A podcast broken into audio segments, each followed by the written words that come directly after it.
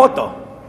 Ε, λοιπόν, όπως σας είπα προηγουμένως, εγώ είμαι από τη Μάντρα και ερχό, είμαστε στην Κούλουρη τώρα, Σαλαμίνα, από την Κούλουρη τώρα, Κούλουρη.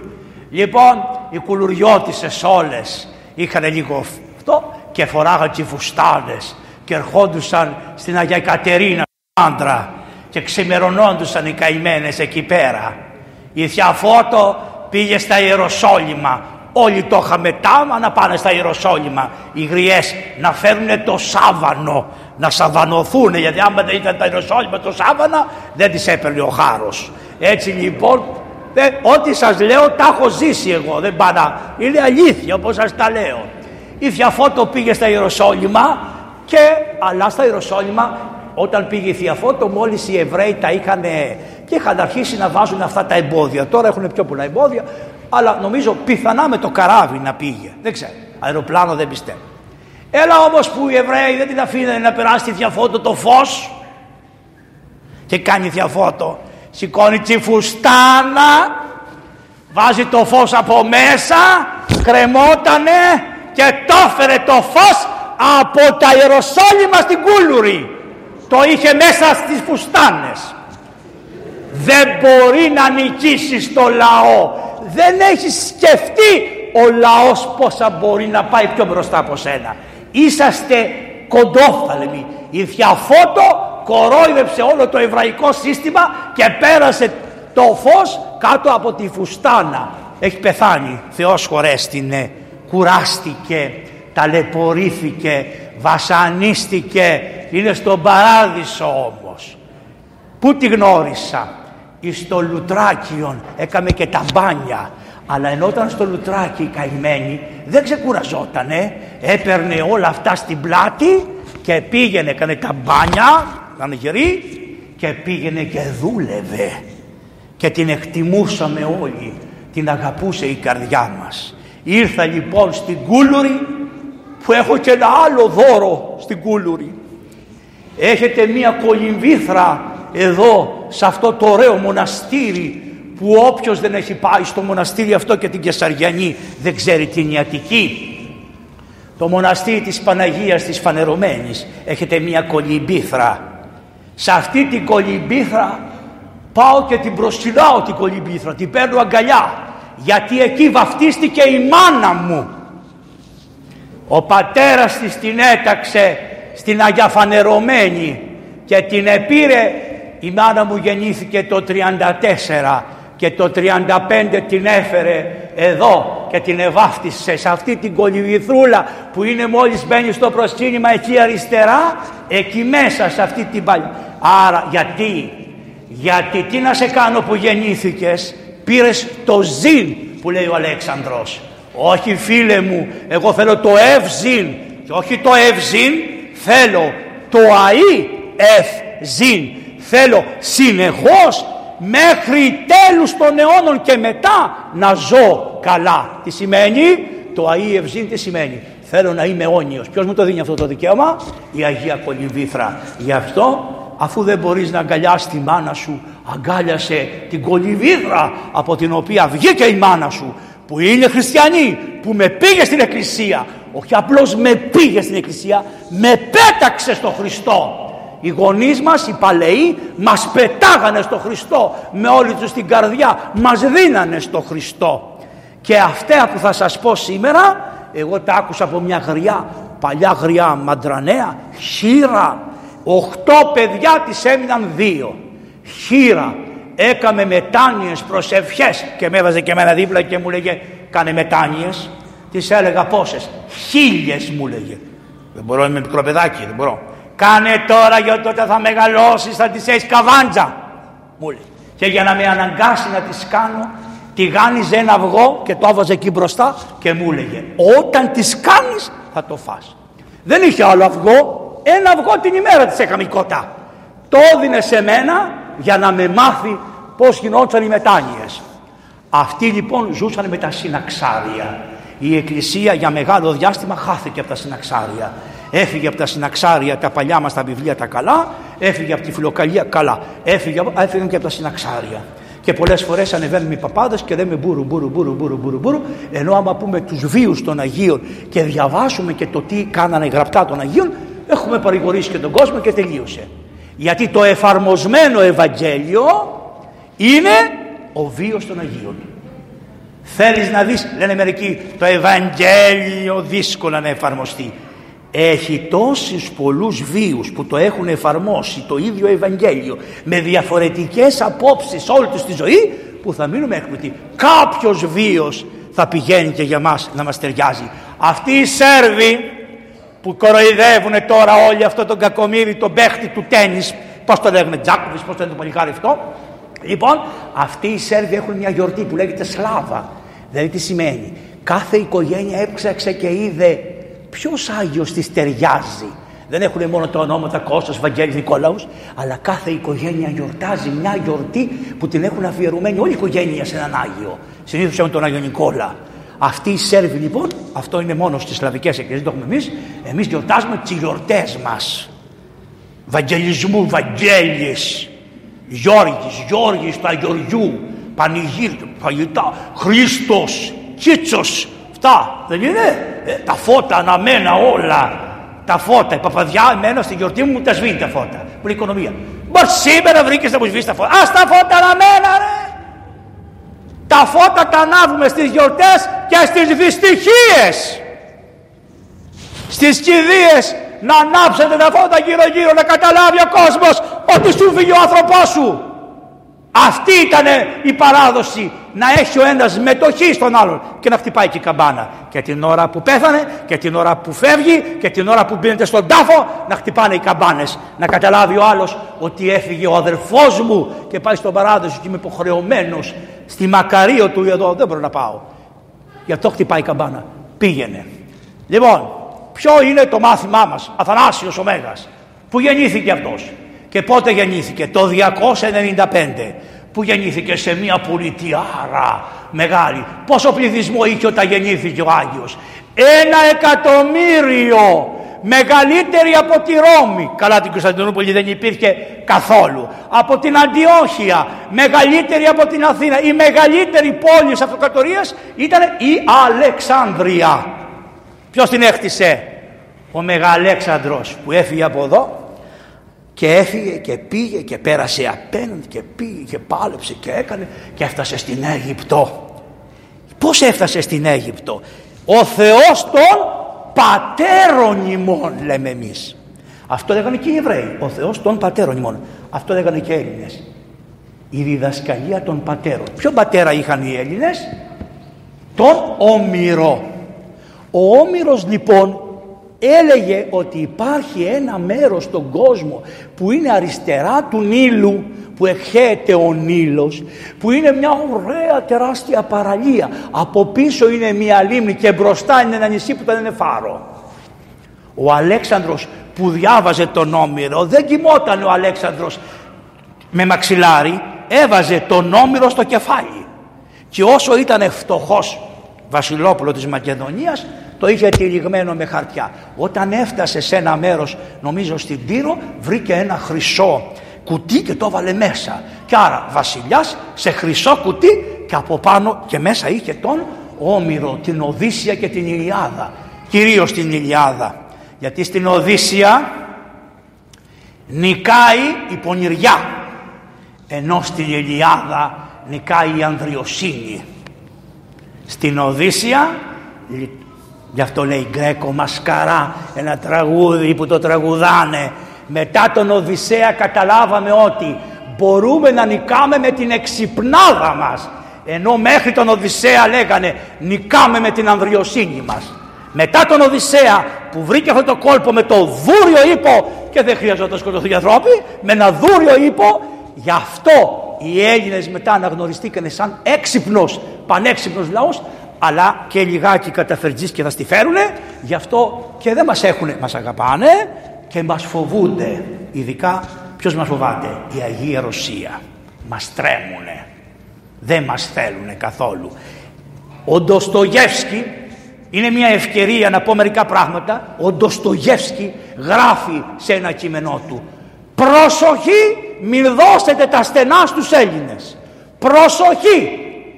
Αν, ούτε εμείς δεν τα καταλάβουμε. Γιατί αν τα καταλάβουμε εμείς θα τα κάνουμε πρωτεύουσά μας και είναι κλεμμένη η πρωτεύουσα. Αν τα δώσουμε στους Έλληνες είναι η πρωτεύουσά τους αλλά χαθήκαμε αν πάρουν τα στενά. Ποιος; Ποιος; Ο Ντοστογεύσκη. Αυτοί οι λαοί πέφτουν σε αυτό το πράγμα, τον πασιλαβισμό και την εθνικ, εθνικοφροσύνη τους που εμείς σαν Έλληνες, εμείς είμαστε ανοιχτοί, δεν τα έχουμε αυτά. Όποιος θέλει ας έρθει, όποιος έρθει. Αρκεί να σέβεται αυτή την παράδοση που έχω, να με τιμάει και να ζει δίπλα μου χωρίς να με ενοχλεί. Δεν έχω. Και τη γλώσσα θα σου δώσω και τη διάθεση και το Πάσχα μου θα το κάνουμε μαζί να έρθεις να φας. Αυτοί είναι οι Έλληνες. Δεν κοιτάμε και αυτό ίσως είναι και κακό μας. σω. Αλλά πιστεύω ότι με τα χρόνια αποδεικνύεται ότι είναι καλό μας. Πήγε λοιπόν στην Αλεξάνδρεια. Το βρήκε το μέρος ο Αλέξανδρος με το βιβλίο στα χέρια. Λέει: Εδώ θα χτίσουμε μια πολιτεία. Φέρτε να το χαράξω, να σας πω πώς θα γίνει η πολιτεία. Τρέξανε αμέσως, είχε, είχε, είχε ένα μαθητή του υποδάμεου. Ποιος ήταν ο υπόδομος, είναι ένα σύστημα να χτίζουμε τις πολιτείες που μέχρι και τώρα η Νέα Υόρκη είναι χτισμένη κατά το υποδάμιο σύστημα των αρχαίων μας πατέρων, των Ελλήνων.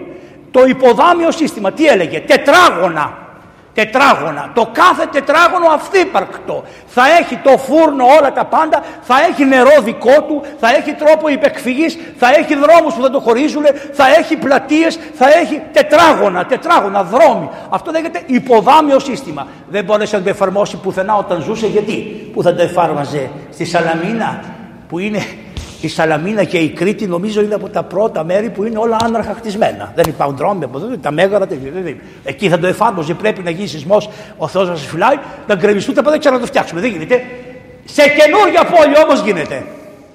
Και το εφάρμοσε το υποδάμιο σύστημα ο Αλέξανδρος στην Αλεξάνδρεια. Ναι, αλλά είχε τόση μανία που δεν μπορούσε να το χαράξει τον δρόμο. Τι έκανε; Στην έρημο θα φύσαγε ο αέρας, θα χανότερε. Πήρε πήρε αλεύρι από, από καλαμποκάλευρο και πήγε και το, το ρίχνε κάτω και τους χάραζε τα τετράγωνα ο Αλέξανδρος και πόσο θα ήταν η πολιτεία κτλ.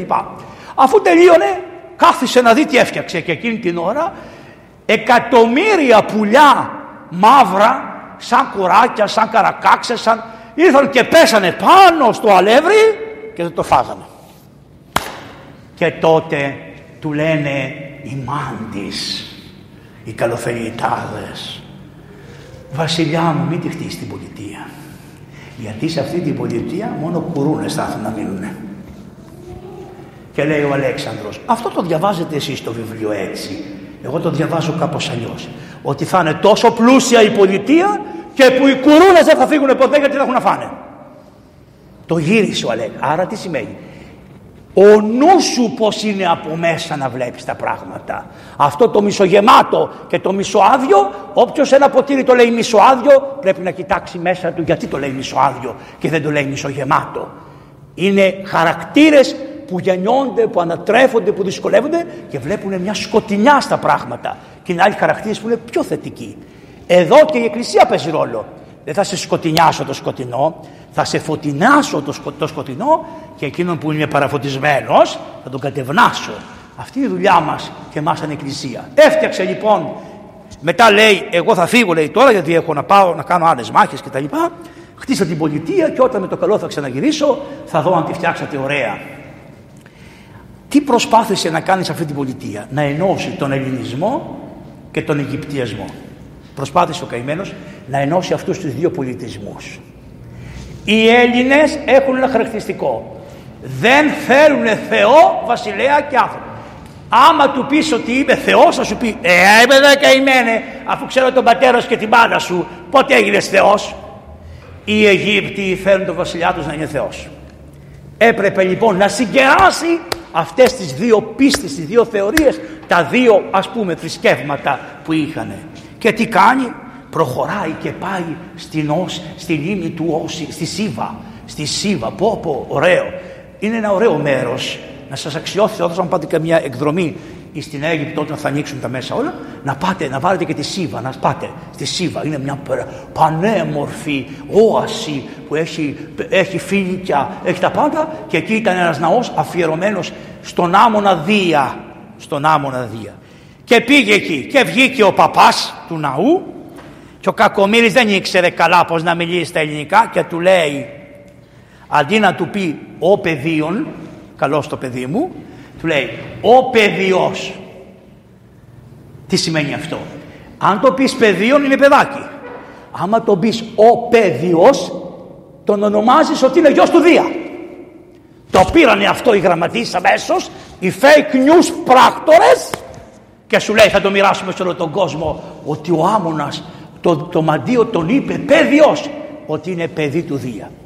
Γύρισε και το είπε και στους Έλληνες ότι με είπε ότι είμαι παιδί του Δία και οι Έλληνες που ήσαν μαζί, οι μαθητές του, οι φίλοι του, ο, ο, ο δάσκαλός του, ο περίφημος ο Αριστοτέλης όταν το έμαθε λέει αρχίζει και βλάπτεται ο άνθρωπος. Αρχίζει και βλάπτεται. Γι' αυτό στο τέλος ήθελε να τον προσκυνάνε. Και όταν ζήτησε από τους Μακεδόνες να τον προσκυνήσουνε, τι είπανε οι Μακεδόνες; Τον πατέρα σου τον ξέρουμε, τη μάνα σου την ξέρουμε, θα πεθάνεις και θα μπεις στο λάκκο και εμείς φνίτο δεν προσκυνάμε. Αυτός είναι ο ελληνισμός. Εμείς φνίτο δεν προσκυνάμε. Εμείς προσκυνάμε Αυτόν που είναι ο Όν. Αυτός που είναι. Είναι Γιαχβέ. Είναι Θεός και άνθρωπος. Μόνο Αυτόν προσκυνάμε. Εμείς δεν σκύβουμε το κεφάλι αλλού. Μπορεί να κάνουμε ότι το σκύβουμε, αλλά ξέρουμε μέσα μας, το μέσα μας δεν γονατίζει. Μπορεί να γονατίσει το κεφάλι μου για να περάσεις να αφήσει να με αφήσει αλλά το μέσα μου δεν γονατίζει. Αυτή η πόλη, η Αλεξάνδρεια λοιπόν, αρχίζει να έχει τώρα μία... Όταν πέθανε ο Αλέξανδρος, άφησε κάποιους επιγόνους. Έκανε παιδιά. Ένα παιδί ήταν βλαμμένο που έκανε, το άλλο το, το σκοτώσαν όλα αυτά τα κακόμοιρα, δεν έμεινε κανένα. Ούτε αδερφό, το σκοτώσαν όλους. Την Ολυμπιάδα τη σκοτώσαν και τη μάνα του. Όλοι. Για να μην υπάρχει κανένας να διεκδικήσει τη βασιλεία. Έξι μέρες ήταν πεθαμένος και δεν πήριζε. Σαν το Μέγα Κωνσταντίνος. Ο Μέγας Κωνσταντίνος έτσι ήταν πεθαμένος και δεν πήγαινε κανείς να, τον να τον ενοχλήσει, να του πει Κωνσταντίνε. Πάπαπα. Λέγανε Αύγουστε, του λέγανε και δεν τον πειράζανε. Δεν βρώμαγε όμως. Έτσι και ο, έτσι ο Αλέξανδρος. Την έκτη μέρα φέραν τους ταριχευτές, τον ταριχεύσαν κτλ. Και, και, και αποφασίσανε να τον φέρουν στη Μακεδονία να τον θάψουν. Το βάλανε λοιπόν σε μια λάρνακα χρυσή και άλλη λάρνακα από πάνω, χρυσάφι και τούτα και τα άλλα. Και ένα μεγάλο, ένα μεγάλο έτσι, που το, ένα μεγάλο ας πούμε σαν, σαν παλάτι ήτανε και τον βάλανε μέσα και τον τραβάγανε 80 βόδια και από εδώ και από εκεί για να τον πάνε σιγά σιγά σιγά να τον φέρουν, να τον στρίψουν να πάνε παράλια της Μικράς Ασίας και να φτάσουν στη Μακεδονία. Και ο Πτολεμαίος, ο οποίος είχε βάλει στη, στη μύτη, είχε βάλει στο μάτι την Αλεξάνδρεια, λέει είναι δυνατόν τέτοιο θησαυρό να τον αφήσω να φύγει; Και με στρατό πηγαίνει και τους λέει φυγέτε τον παίρνω εγώ και τον έφερε το μέγα, τη σωρό του Μεγάλου Αλεξάνδρου την έφερε και επειδή δεν είχε φτιάξει την πολιτεία ακόμα Αλεξάνδρεια χτιζότανε, δεν είχε χτιστεί. Θα μου πεις παπά μου γιατί μας τα λες όλα αυτά; Γιατί δεν τα ξέρετε; Και πρέπει να ξέρετε όλη την ιστορία και θα καταλάβετε γιατί ο Αθανάσιος έγινε αυτό που ήτανε Άμα δεν τα ξέρεις αυτά, δεν μπορείς να καταλάβεις γιατί είχε τέτοια παλικαριά, γιατί είχε τέτοια γνώση και πόσο μορφωμένος ήταν για την εποχή και πού σπούδασε για την εποχή εκείνη.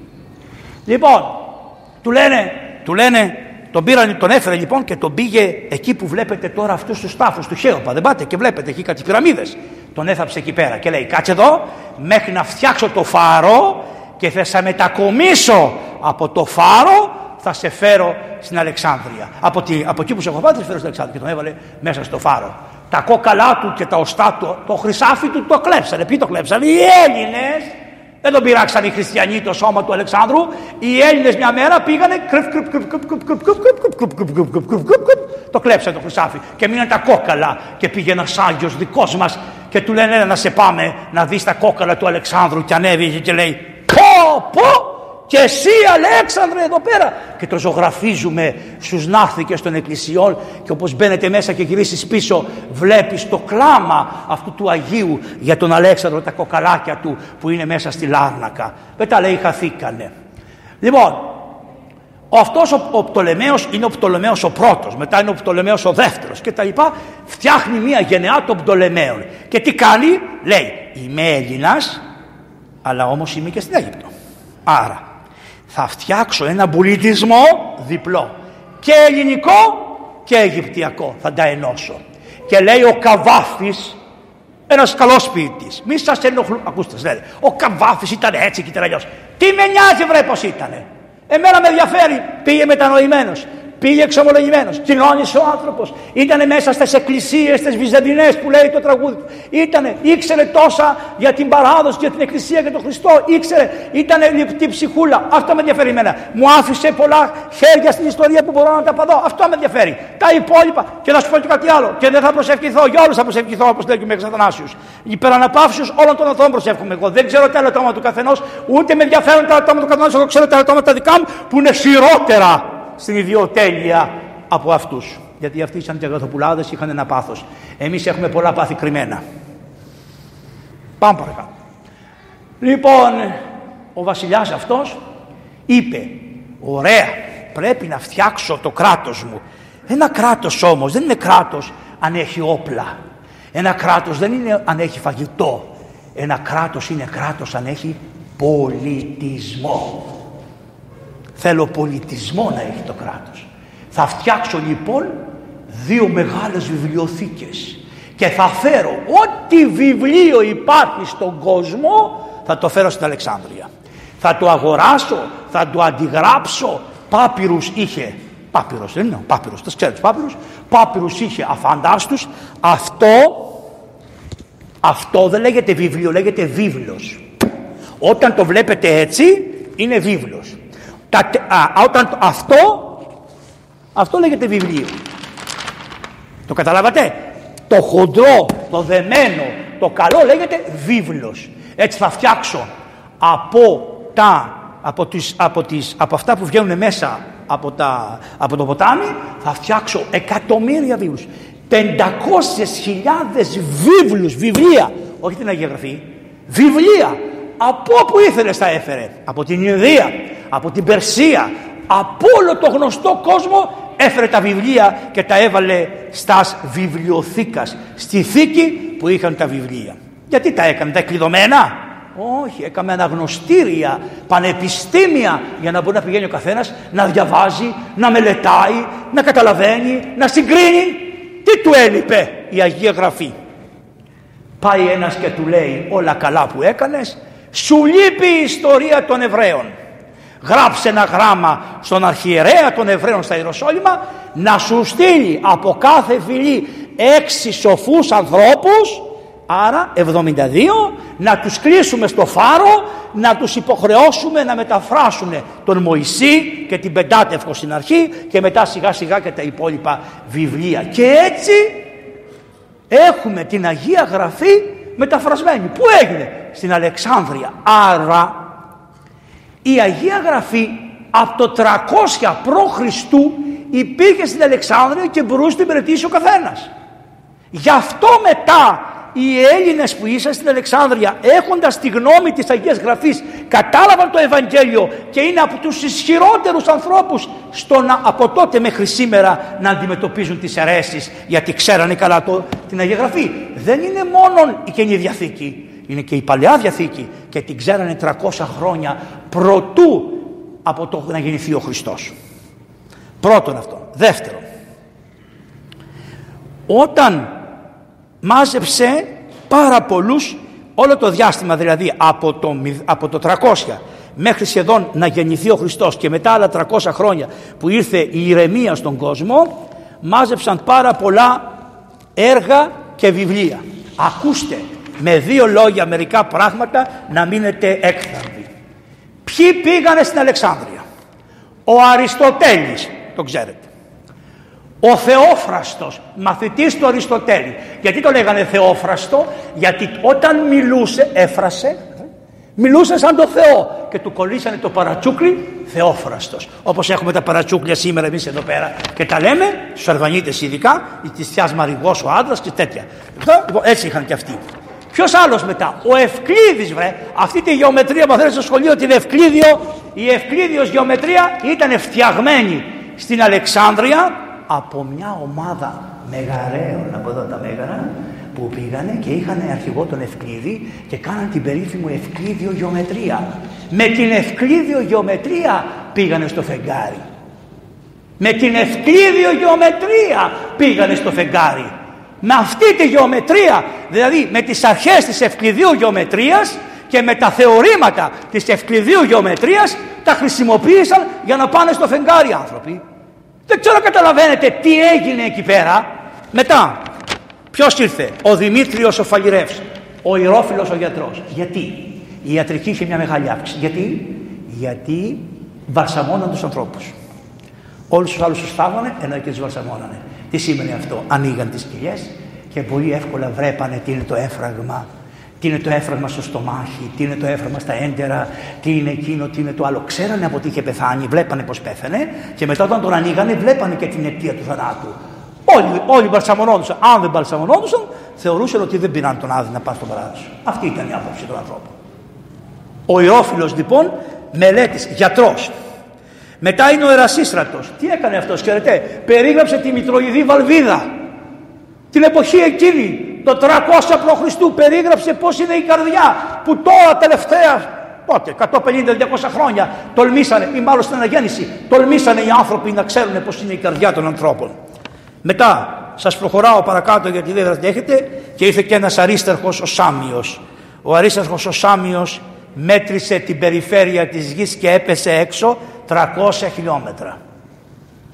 Την εποχή εκείνη με ένα ωραίο πείραμα που έκανε είδε πως πέφτουν οι ακτίνες σε ένα πηγάδι πήγε στην Αλεξάνδρεια έβαλε κάτι βηματιστές. Εδώ γονεί και μέσα τι σημαίνει αυτό; Ιατρική φιλοσοφία αστρολογία Ηράκλητος τι έκανε αυτός; Αυτός παιδιά έφτιαξε και ο, και ο Ήρων τι έφτιαξε; Μηχανές. Τι μηχανές; Πήγαινε εσύ στην Αγία Τράπεζα εδώ όχι αυτή την παλιά που είχαν αυτοί και ζέστενες και εκεί την ώρα με ατμούς ανοίγανε τις πόρτες του ναού απότομα. Τι χρησιμοποίησε, τον ατμό. Αυτή η ατμομηχανή που χρησιμοποιήθηκε πριν 200 χρόνια, αυτοί τα είχαν ευρεσμένα. Είχαν κάνει αρισασέρ με την ατμομηχανή, με τον ατμό. Πανεπιστήμονες ήσαν οι άνθρωποι. Η Αλεξάνδρεια είναι ο πρώτος τόπος που ο ελληνισμός απέδειξε τι είναι. Όχι μόνο στα φιλοσοφικά, όχι μόνο στη φιλολογία, αλλά και στις εφαρμογές της επιστήμης και στις θεωρίες εξού και τη θεωρία ατόμου. Και εκεί πρώτη φορά είπε ο Αρίσταρχος, ο Ερατοσθένης αυτό το πράγμα.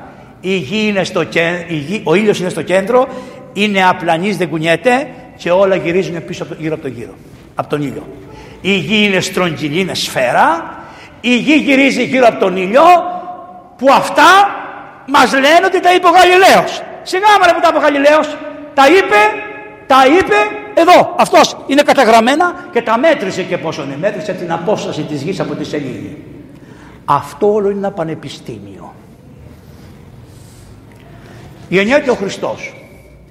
Την εποχή του Χριστού λοιπόν είχε ένα εκατομμύριο ανθρώπους η Αλεξάνδρεια. Είχε, προσέξτε, 200.000 Εβραίους. Τι σημαίνει αυτό; Ότι οι Απόστολοι επισκέπτοντο τις πόλεις στις οποίες υπήρχαν οι χριστιανοί. Όπως πήγαν στην Έφεσο, όπως πήγαν στην Αντιόχεια, όπως από εκεί. Καπ κατέβηκαν. Λένε ότι κατέβηκε ο Μάρκος, ο Απόστολος, ο ανιψιός του Πέτρου. Αλλά δεν είναι μόνο αυτό. Με τα εμπόρια, με το ένα, με το άλλο, κατέβαιναν οι άνθρωποι και ανέβαιναν από τα Ιεροσόλυμα. Ανέβαιναν από την Αίγυπτο στα Ιεροσόλυμα και κατέβαιναν από τα Ιεροσόλυμα στην Αίγυπτο. Και εκεί άρχισε η διδασκαλία. Και εκεί, εκεί ποιος σπούδαζε; Στο 33. Ποιος σπούδαζε στο 33. Ο Άγιος Διονύσιος ο Αρεοπαγίτης. Εκεί σπούδαζε όταν στη Σταύρωση του Χριστού σκοτίνιασε ο ήλιος και εκεί ήτανε και είπε ή το πάνω απόλετο ή Θεός της Πάσχη. Ή όλα κι άνω χαθήκανε ή κάποιος Θεός υποφέρει. Δεν μπορεί, θα, δεν τα ξέρα. Και όταν βγήκε πια ο ήλιος, όταν ήρθε ο Παύλος και μίλησε εδώ, του είπε δεν μου λες πότε πέθανε ο Χριστός. Και του είπε ο Παύλος την ημερομηνία και πήγε στα κοιτάπια και είδε ότι ήταν στην Αλεξάνδρεια και είδε τις ώρες τους σκότους, πόσες ώρες έγινε σκοτάδι, επιπάσαν την γη. Όλη αυτή η περιοχή σκοτίνιασε και η Αλεξάνδρεια σκοτίνιασε όταν πέθανε ο Χριστός μας και μετά έλαβε το μήνυμα της Αναστάσεως από τους Αγίους Αποστόλους. Αλλά οι Εβραίοι δεχτήκανε όλο τον Χριστό. Όχι. Οι Εβραίοι όμως που γίνανε χριστιανοί μετά εστράφησαν και στους εθνικούς.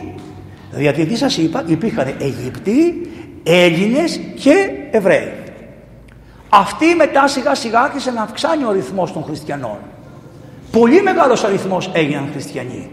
τόσο μεγάλος αριθμός έγινε που είχαν πια επισκόπους. Τόσο επισκόπους είχαν όπως και η Ρώμη είχε επισκόπους. Που οι αειδολάδες αυτοκράτορες ξέρανε ότι οι πόλεις διοικούνται οι χριστιανικές, τα χριστιανικά δόγματα διοικούνται από επισκόπους. Και όταν υπήρχε ένα πρόβλημα λέγανε, ας πούμε έλεγε η Αντιόχεια, εγώ είμαι του Μελετίου και έλεγε ο Μάρκος Αβρίλιος. Του λέει αυτοκράτορα δώσ' μας την άδεια. Όχι λέει μισό λεπτό. Θα ρωτήσω τον επίσκοπο της Ρώμης τον χριστιανό που δεν, ήταν, δεν ήταν αυτός, ήταν ειδωλάτρης ο βασιλιάς. Όμως εστρέφετο, εγνώριζε ποιος είναι ο επίσκοπος της Ρώμης και του λέγε Ρώμης να τον αποδεχτώ και του λέγε όχι δεν έχει την πίστη τη δικιά μας. Ο ειδωλολάτης αυτοκράτορας ο ειδωλολάτης αυτοκράτορας δεν ήρθε ο Μέγας Κωνσταντίνος απότομα υπάρχει μια εξέλιξη Γι' αυτό να το ξέρετε αυτό το πράγμα, γιατί σας λένε διάφορα οι άνθρωποι δεξιά, που να μην συζητάτε γιατί έχετε λοιπεί γνώσεις, αλλά εγώ σας λέω να το ξέρετε αυτό. Υπήρξε μια εξελικτικότητα και πολλοί αυτοκράτορες της Ρώμης υπάρχουν που ήταν κρυφοί χριστιανοί. Αλλά του έλεγαν του Αγίου, του Αγίου του Θεολόγου ότι δεν μπορώ να την κάνω την πίστη υποχρεωτική στον κόσμο γιατί δεν είναι ακόμα η ώρα. Εγώ γίνομαι χριστιανό, αλλά την αυτοκρατορία δεν την πειράζω. Σιγά σιγά γίνεται αυτή η εξελικτικότητα. Φτάσαμε λοιπόν στην εποχή ο Χριστός αναστήθηκε, οι Απόστολοι διέδωσαν το κήρυγμα, χιλιάδες άνθρωποι γίνανε χριστιανοί, οι διωγμοί υφίστατο και άρχισαν και οι αιρέσεις. Τι είναι οι αιρέσεις; Πρώτα η αίρεση συνήθως είναι σχίσμα. Στην αρχή γίνεται σχίσμα και μετά γίνεται αίρεση. Σχίσμα που πολυκαιριάσει μπαίνουν πολλά πράγματα και γίνεται αίρεση. Δεν το θέλουμε το σχίσμα. Παρακαλούμε να μην γίνονται σχίσματα. Γιατί μετά με τον καιρό, με τον καιρό, με τον καιρό μπαίνουν διάφορα πράγματα και φτάνουμε στην αίρεση. Στην αρχή μπορεί να είναι μια μικρή διαφωνία και χωρίζονται.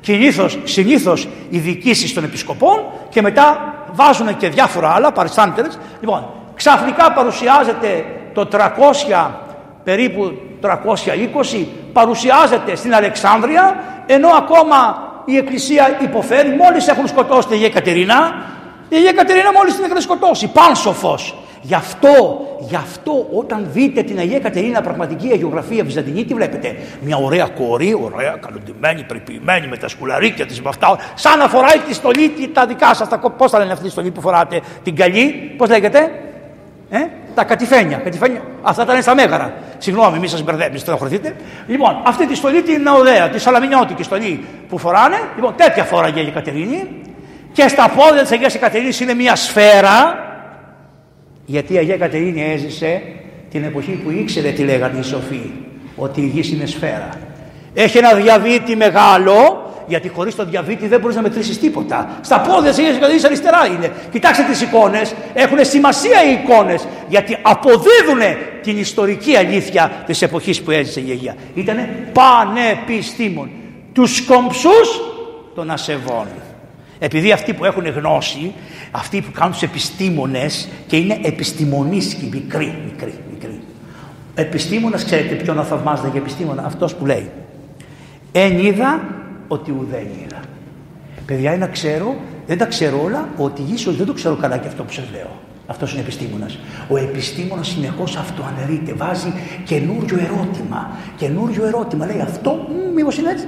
Γι' αυτό αυτοί που παίρνουν τη λέξη επιστήμη, ειδικοί, μην τους ακούτε εύκολα αυτούς. Να πεις σιγά θα το ψηφίσω στο μυαλό μου, θα το δω αν αυτό που μου λες πρακτικά ισχύει. Έχω δικαίωμα. Σιγά τι είμαι χαζός, εσύ θα με κανονίσεις.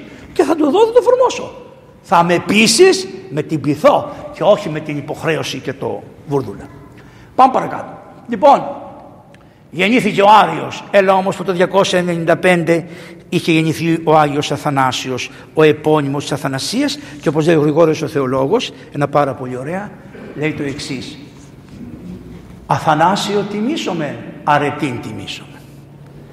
Αθανάσιος και αρετή είναι το ίδιο πράγμα. Ο αρχαίος ελληνικός κόσμος εκτιμούσε την αρετή πάρα πολύ. Γι' αυτό όταν ο καημένος ο Ηρακλής βρέθηκε μπροστά σε ένα στρατάκι και του λένε φανερώθηκε μια κυρία με όλες τις χάρες και του λένε εμένα λέει με ακολουθήσεις θα περάσεις καλά θα έχεις πολλές γυναίκες θα τρως θα πίνεις θα είναι φαρδιά η οδός θα περνάς καλά ο κόσμος ο δικός μου θα σε αγαπάει από πίσω θα σε βρίζουν αλλά δεν πειράζει τι σε ενδιαφέρει τι, τι σε νοιάζει από πίσω τι δεν μπροστά του της λέει εσένα καλή μου κυρία πώς σε λένε λέει αυτή οι εχθροί μου με φωνάζουν κακία και οι φίλοι μου με λένε ευδαιμονία και ρωτάει την άλλη, που ήταν σε μνή, έτσι ωραία ντυμένη, ευγενής, όμορφη αρχόντισσα. Της λέει, εσάς κυρία, εσείς τι έχετε να μου πείτε, η ζωή σου με μένα θα είναι δύσκολη, στενή η οδός, θλίψεις και βάσανα, συνέχεια θα κάνεις υπακοή και θα κάνεις έργα αρετής. Αυτά θα είναι η ζωή σου με μένα. Όταν θα πεθάνεις όμως θα αφήσεις μνημόσυνο αγαθό, αιωνία η μνήμη. Θα αφήσεις αιωνία τη μνήμη. Πώς έλεγε σε ένα κυρά μου, της λέει, Εμένα με λένε αρετή, του είπε αυτή. Ωραία, εσένα θέλω. Διαλέγω την αρετή. Άρα οι Έλληνες δια του Ηρακλέους είχαν σταθεί από χρόνια μπροστά στο ερώτημα θα πάω με την αρετή ή θα πάω με την κακία. Είχαν απαντήσει θέλω την αρετή μπορεί το σώμα μου και οι δονές μου να με πηγαίνουν προς την κακία αλλά ξέρω ποιος είναι ο σκοπός όταν δεν το πετυχαίνω το σκοπό, κάνω λάθος και αφού κάνω λάθος, πώς το λέγανε οι αρχαίοι Έλληνες, όταν το ξέβανε με ένα βέλος και δεν πήγε με το βέλος στη θέση του, αλλά πήγαινε από εκεί και λέει Ήμαρτον. Αυτό είναι. Έκανα λάθος. Δεν σκόπευσα σωστά. Ήμαρτον. Αυτό είναι. Αυτή η λέξη ήμαρτον έκανα λάθος είναι η σωτηριώδης πάσης ανθρώπης. Εάν πεις ήμαρτον, έκανα λάθος, συγχωρεμένο, μπες μέσα. Σε ποιον άνθρωπο θα τον μαλώσει κανείς, έχει το παιδί σου και του λες βρε, γιατί έφαγες σοκολάτα και την έχει μέσα στο στόμα τρέχοντας άλλο. Σοκολάτα, και του λες βρε. Και λέει, συγγνώμη, αμάρ, έκανα λάθος. Έκανα λάθος. Αυτό. Τελείωσε. Θα τον μαλώσεις, αντέχεις, δεν αντέχεις. Φανταστείτε το Θεό όταν του πεις ήμαρτον, έκανα λάθος. Αυτό είναι. Και οι το ξέραν αυτό. Δεν έκανε με τίποτα. Ο χριστιανισμός μας παρέδωσε τον Χριστό. Να αγαπάμε τον Χριστό και μας εξήγησε την ανάσταση των κεκοιμημένων. Αυτό είναι ο Χριστός. Πολλές από τις αρετές τη διδασκαλίες τη είχαν οι γι' αυτό ήταν έτοιμοι. Όλη η Μεσόγειος ήταν έτοιμη να δεχτεί το κήρυμα του Χριστού. Πού αλλού να πήγαινε, εξάλλου λέγανε, μην κάνεις το κακό σε αυτό. Δηλαδή, ε, ό,τι θες να σου κάνουν, ό,τι θέλεις να μην σου κάνουν, μην το κάνεις. Ο Χριστός απλώς ήρθε και το άλλαξε και το έκανε βαρύτερο. Τι έκανε, Ό,τι θέλεις να σου κάνουν, κάτω. Ενώ ο αρχαίος κόσμος είχε μείνει μέχρι εκεί. Μην κάνεις αυτό που δεν θέλεις να σου κάνουνε. Δεν είναι αυτό θετικό, αυτό είναι αρνητικό. Μπορεί να κάθεσαι και μην κάνεις κακό. Όχι, λέει έχω κάτι άλλο. Εσύ κάνε ένα βήμα, υπέρβαση, πέρασε το και κάνε στους άλλους αυτό που θέλεις να σου κάνουν. Ωραία. Αυτός είναι ο Χριστός μας. Λοιπόν, ο, ο, ο Μέγας Αθανάσιος πήγε και αυτός στα σχολεία, όπως λέει ο γλώσσος θεολόγος, σπούδες και τα λοιπά. Και πού πήγε; Πήγε σε μια σχολή που λέγεται Πάντενου. Τι ήταν ο Πάντενος; Ο Πάντενος ήταν ένας πανέξυπνος χριστιανός επίπεδου, καλλιεργημένος που δεν υπάρχει στην, στον κόσμο σήμερα τέτοιος. Ακούστε τα μαθήματα που δίδασκε στη σχολή του. Θα μείνετε έξυπνοι. Πρώτον, το σχολείο μου θα είναι ανοιχτό. Δεν θα παίρνω λεφτά. Όποιος θέλει μπαίνει. Ενώ στις αρχές σχολές πληρώνανε. Άρα το σχολείο ανοιχτό. Δεν με νοιάζει αν είναι δολολάτρης, αν είναι μυθριδάτης, αν είναι αεκίνεδος, αν είναι κανονικό ή μη δεν ξέρω, δεν με ενδιαφέρει η κανονικότητα κανενός. Όλοι να μπουν μέσα. Χριστιανός, ε, της εποχής εκείνης. Θα διαβάζουμε το Ευαγγέλιο, θα διαβάζουμε την Παλαιά Διαθήκη και συγχρόνως θα κάνουμε μαθηματικά, φυσική, χημεία, αστρονομία, ιατρική, μουσική, ελληνική διδασκαλία, στην ελληνική γλώσσα, κοπτική γλώσσα, και έχω τρεις, τρία βιβλία που θα παρακολουθήσετε. Το προτρεπτικό, το παιδαγωγών και την αληθή φιλοσοφία. Το παιδαγωγικό και την αληθή φιλοσοφία. Αυτός είναι ο Παντενός. Μαθητής του Παντένου που είχε όλα αυτά είναι ο Κλήμης ο Αλεξανδρεύς. Μετά τον Κλήμη μαθητής είναι ο Άγιος Αθανάσιος. Ο Άγιος Αθανάσιος δηλαδή δια της σχολής του Παντένου πήρε όλη αυτή τη μόρφωση. Ποιο παιδί σας από εσάς σήμερα μπορεί να πει ότι έχει σπουδή και έχει εγκέφαλο που, που ασχολείται με τα όλα και είναι ανοιχτό το μυαλό του. Αυτή τη μόρφωση πήρε ο Άγιος Αθανάσιος. Ο Άριος πώς ήτανε, σας το πω. Ασκητικότατος. Δεν θέλω να σας δείξω. Λοιπόν, ασκητικότατος. στεγνός, στεγνός, στεγνός, στεγνός, ασκητικότατος, μορφωμένος, ε, ευσεβής, καλός λειτουργός. Αλλά μέχρι εκεί δεν μπορούσες να τον βάλεις στην καρδιά σου. Αυτή είναι η διαφορά. Είχε ωραίο τρόπο, μιλούσε και τα λοιπά.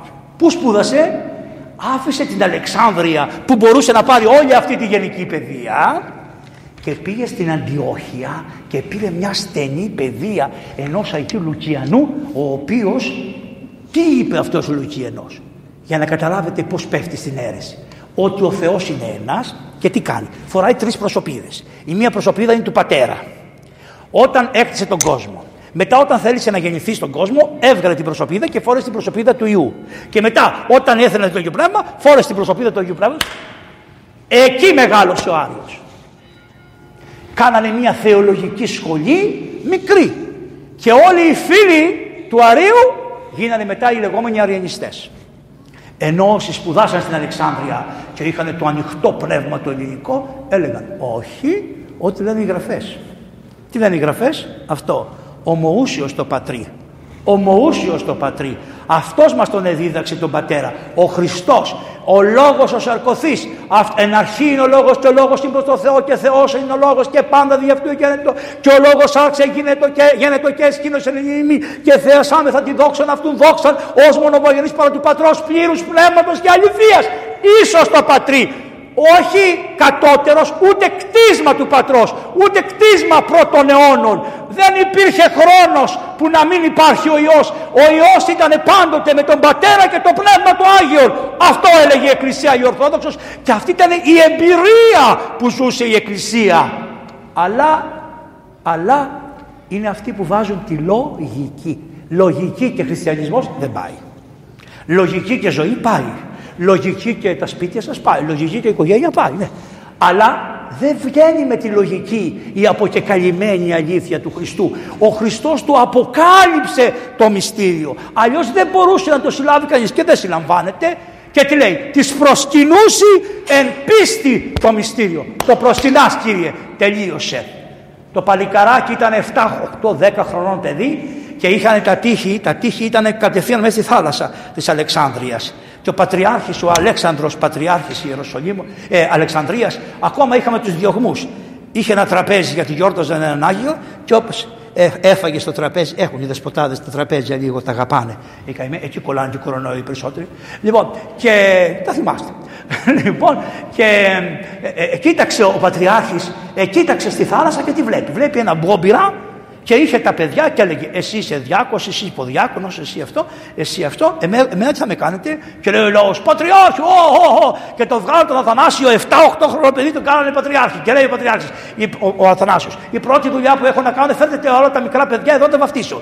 Και τους έκανε το βάπτισμα κανονικά όπως το βλέπεις στην εκκλησία. Τέλειο το βάπτισμα. Βλέπει ο Πατριάρχης από τα παράθυρα από κάτω, τι, τι είναι αυτός ο Μπόμπιρα, καλέ. Φέρτε τον Μπόμπιρα εδώ πέρα. Η Εκκλησία πρέπει να έχει κλειστά τα μάτια. Και εσείς οι παπάδες που είστε μέσα στις εκκλησίες να δείτε ποιο παιδί του ιερού είναι για να σας αντικαταστήσει. Να έχετε έννοια, να έχετε έννοια. Ποιο παιδί του ιερού μπορεί να συνεχίσει την παράδοσή μας που έχουμε. Πολλά παιδιά μπαίνουν στο ιερό, δεν είναι όλα για παπαδάκια, για παπάδες, αλλά βλέπετε εσείς, είστε έξυπνοι, βλέπετε το υπάκουο, το καλό, αυτό που ξέρει πολλά πράγματα. Αγαπήστε το, τιμήστε το, βοηθήστε το, την οικογένειά του. Βοηθήστε τι, να βγει ο καλός παπάς του αύριο. Πρέπει να έχετε αγωνία. Πού θα μείνουνε αυτά καημένοι, πού θα μείνουνε; Άμα δεν έχουμε εμείς την καλή αγωνία και να κάνουμε παιδιά. Εγώ το λέω, να κάνετε παιδιά, γιατρούς και παπάδες, φυσικούς και παπάδες, μαθηματικούς και παπάδες, αστρονόμους και παπάδες. Ε, α, πώς λένε αυτούς που πάνε, στο, που πάνε στον ουρανό, αυτοί πώς το λένε, αστρο, πώς το λέτε εσύ, αστροναύτες και παπάδες. Ναι, αλλάζει η εποχή και θα την περάσω εγώ πιο μπροστά. Γιατί έχω αυτόν. Γιατί όχι γιατί όχι. Δεν θα μας στρέψουν την επόμενη γενεά δεν πρόκειται να σε πληρώσουν αυτοί. Ξηγημένα.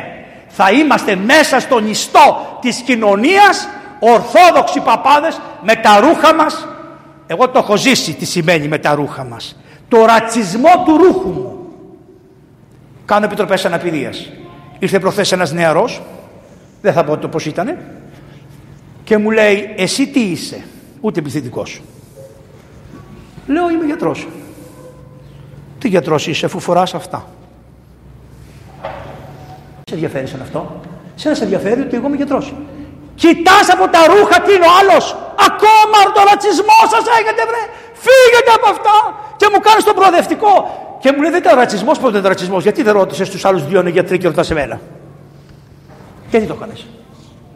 Γιατί το έκανες.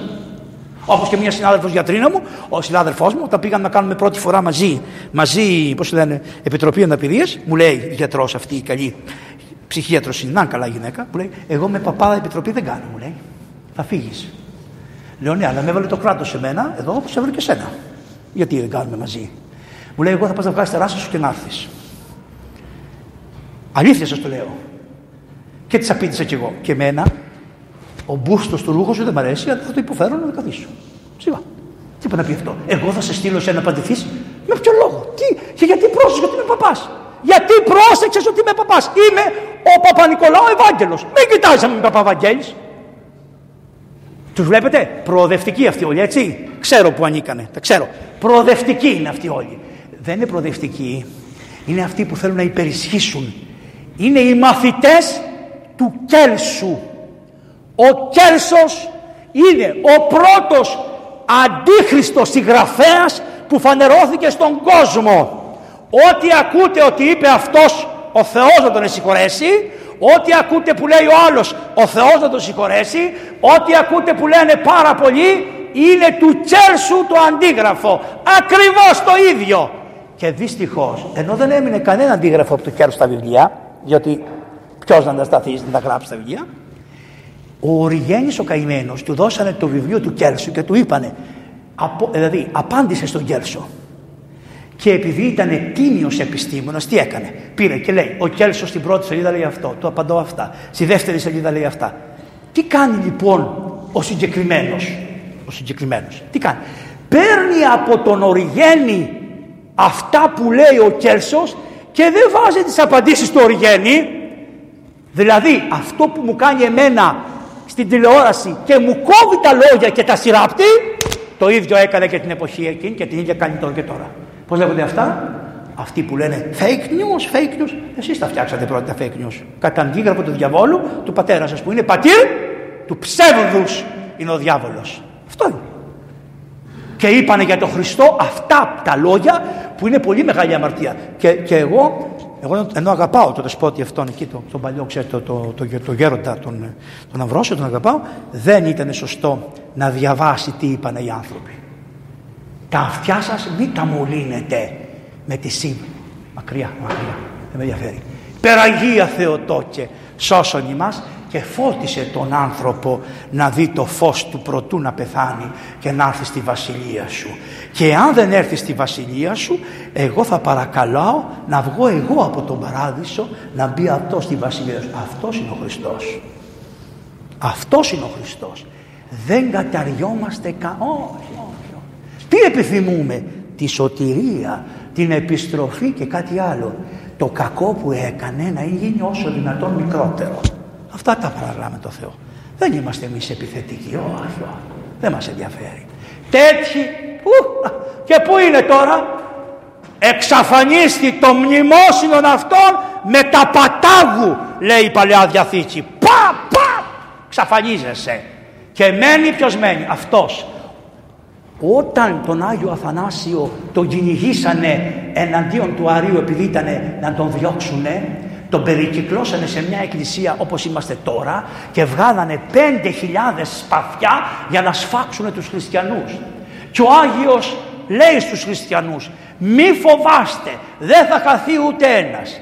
Απλώς αρχίστε και ψάλτε όλοι ότι εις τον αιώνα το έλεος αυτού αλληλούια και ο κόσμος που ήταν μέσα στην εκκλησία περικεκλωμένος από πέντε χιλιάδες σπαθιά που ήσαν, δεν ήσαν και Έλληνες, ήσαν ξένοι, ήταν μισθοφόροι. Να τους φάξουν τους ανθρώπους από τη Συρία είχαν έρθει.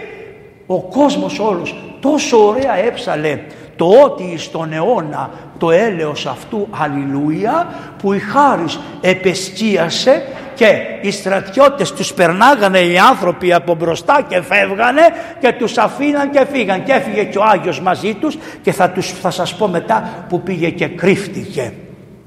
Ο Άριος λοιπόν, ο, Άγιος, ο, ο Αλέξανδρος μόλις είδε τον Άγιο ε, Αθανάσιο ότι βάφτιζε παιδιά, τον πήρε απάνω, του λέει να πας, στο, να πας στα σχολεία, θα σε βοηθήσω, να πας στη σχολή, πήγες στον πάντων και τα λοιπά, 25 χρονών, του λέει θα σε κάνω διάκο και τον έκαμε διάκο.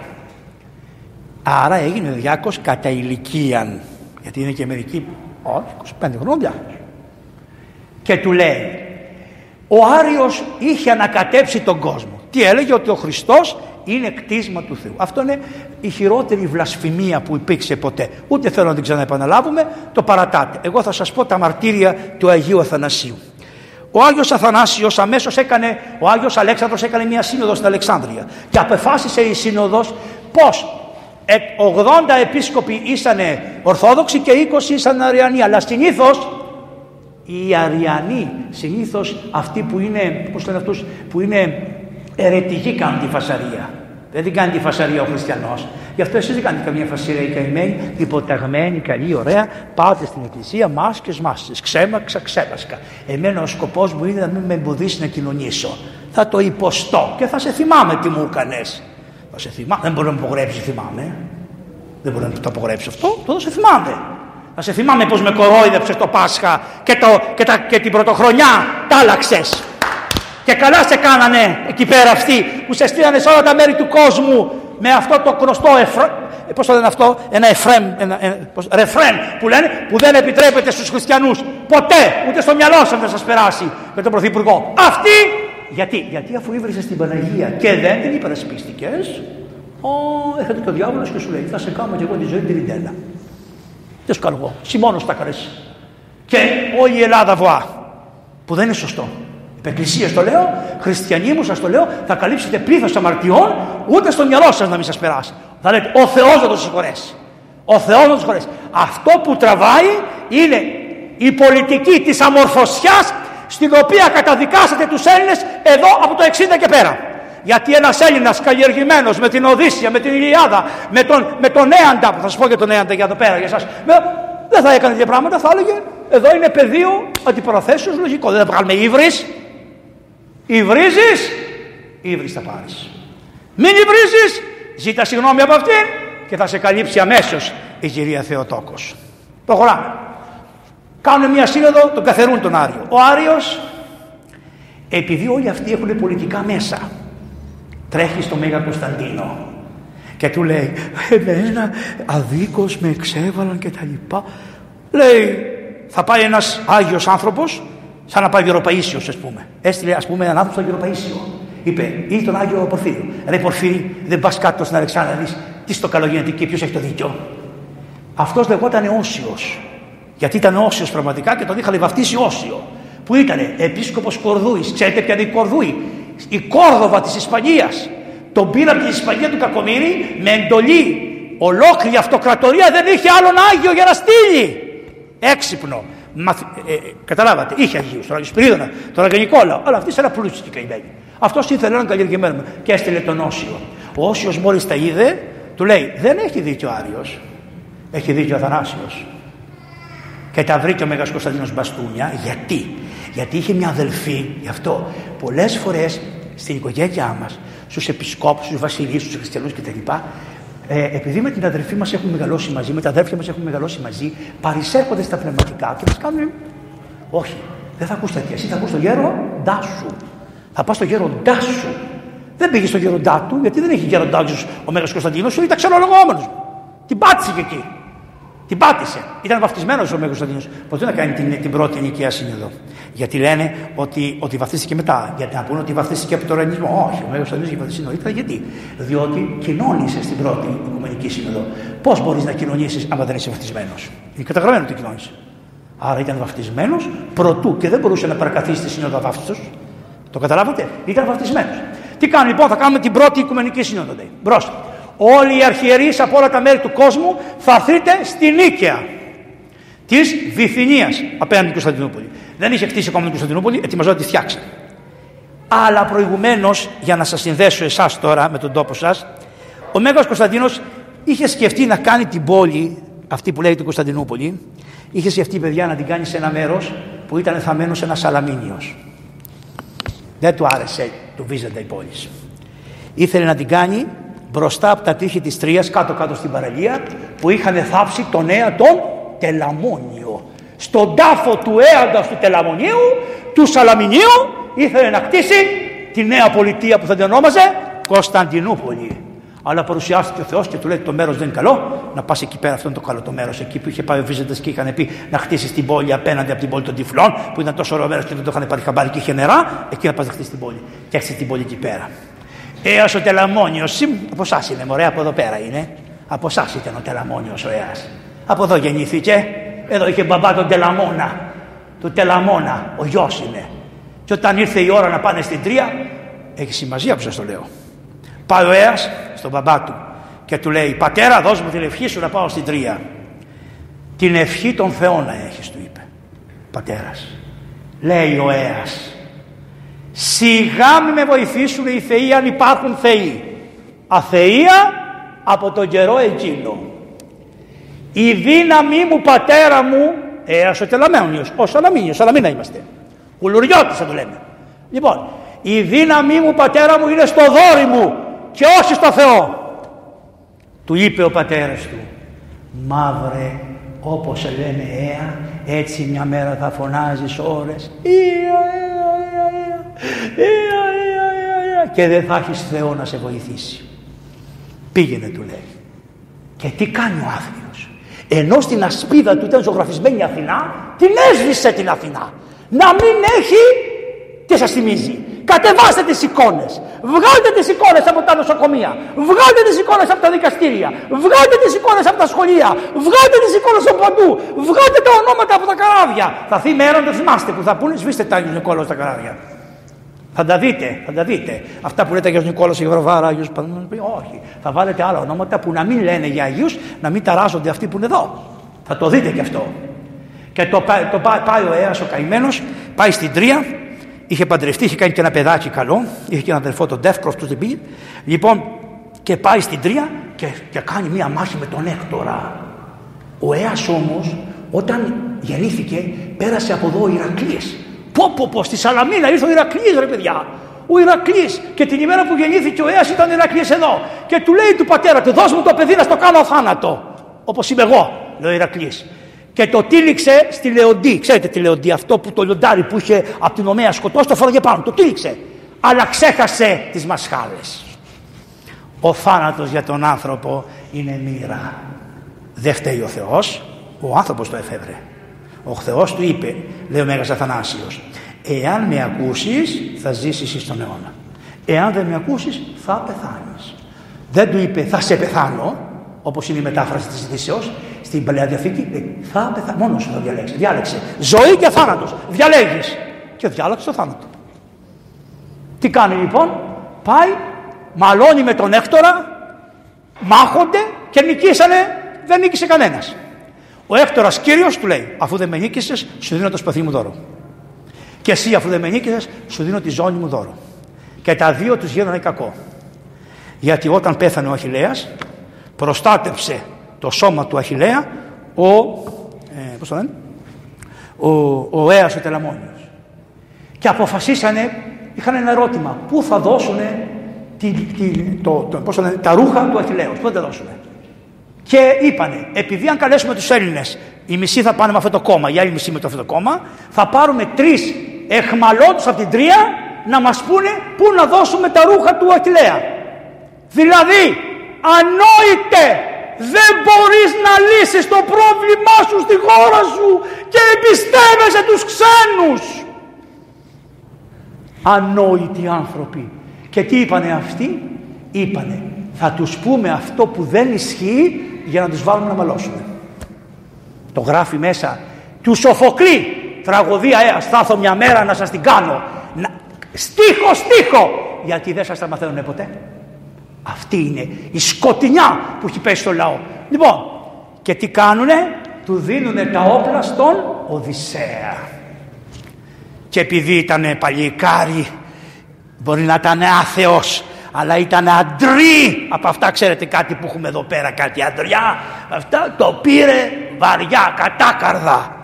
Και λέει θα τους σκοτώσω τους αρχηγούς και η Αθηνά που της είχε σβήσει τη φάτσα λέει μέσα το κείμενο ότι τον τύφλωσε και σηκώθηκε και πήγε με το μαχαίρι και έσφαξε όλα τα τραγιά τους. Το πρωί τον ευρήκανε, τον κοροϊδέψανε και πήγε και αυτοκτόνησε Πώς αυτοκτόνησε, επειδή το μόνο σημείο που ήταν εθνητό ήταν οι μασχάλες, έβαλε το μαχαίρι κάτω και έμπηξε τις μασχάλη εδώ. Έλα όμως που το υπόλοιπο ήταν αθάνατο, η μασχάλη ήταν εθνητή, άρχισε να αιμορραγεί και καθυστέρησε σφαδάζοντας τρεις μέρες και φώναζε αυτό που του είπε ο πατέρας του. Ε, ε, ε, τρεις μέρες φώναζε αυτό που του είπε ο πατέρας του. Τα έχετε ξεχασμένα, αδιάβαστα τα έχετε. Δεν είναι τιμωρία, είναι διδασκαλία.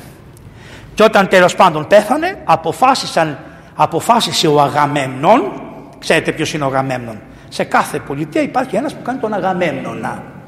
Τι είναι αυτός, δεν τηρεί τους νόμους. Ούτε τους πατροπαράδοτους νόμους δεν τηρεί. Ότι θαύουμε τους νεκρούς. Αποφάσισε λοιπόν να μην το θάψουμε. Και πάει ο γιος του και του λέει «Ε όχι και να μην το θάψουμε.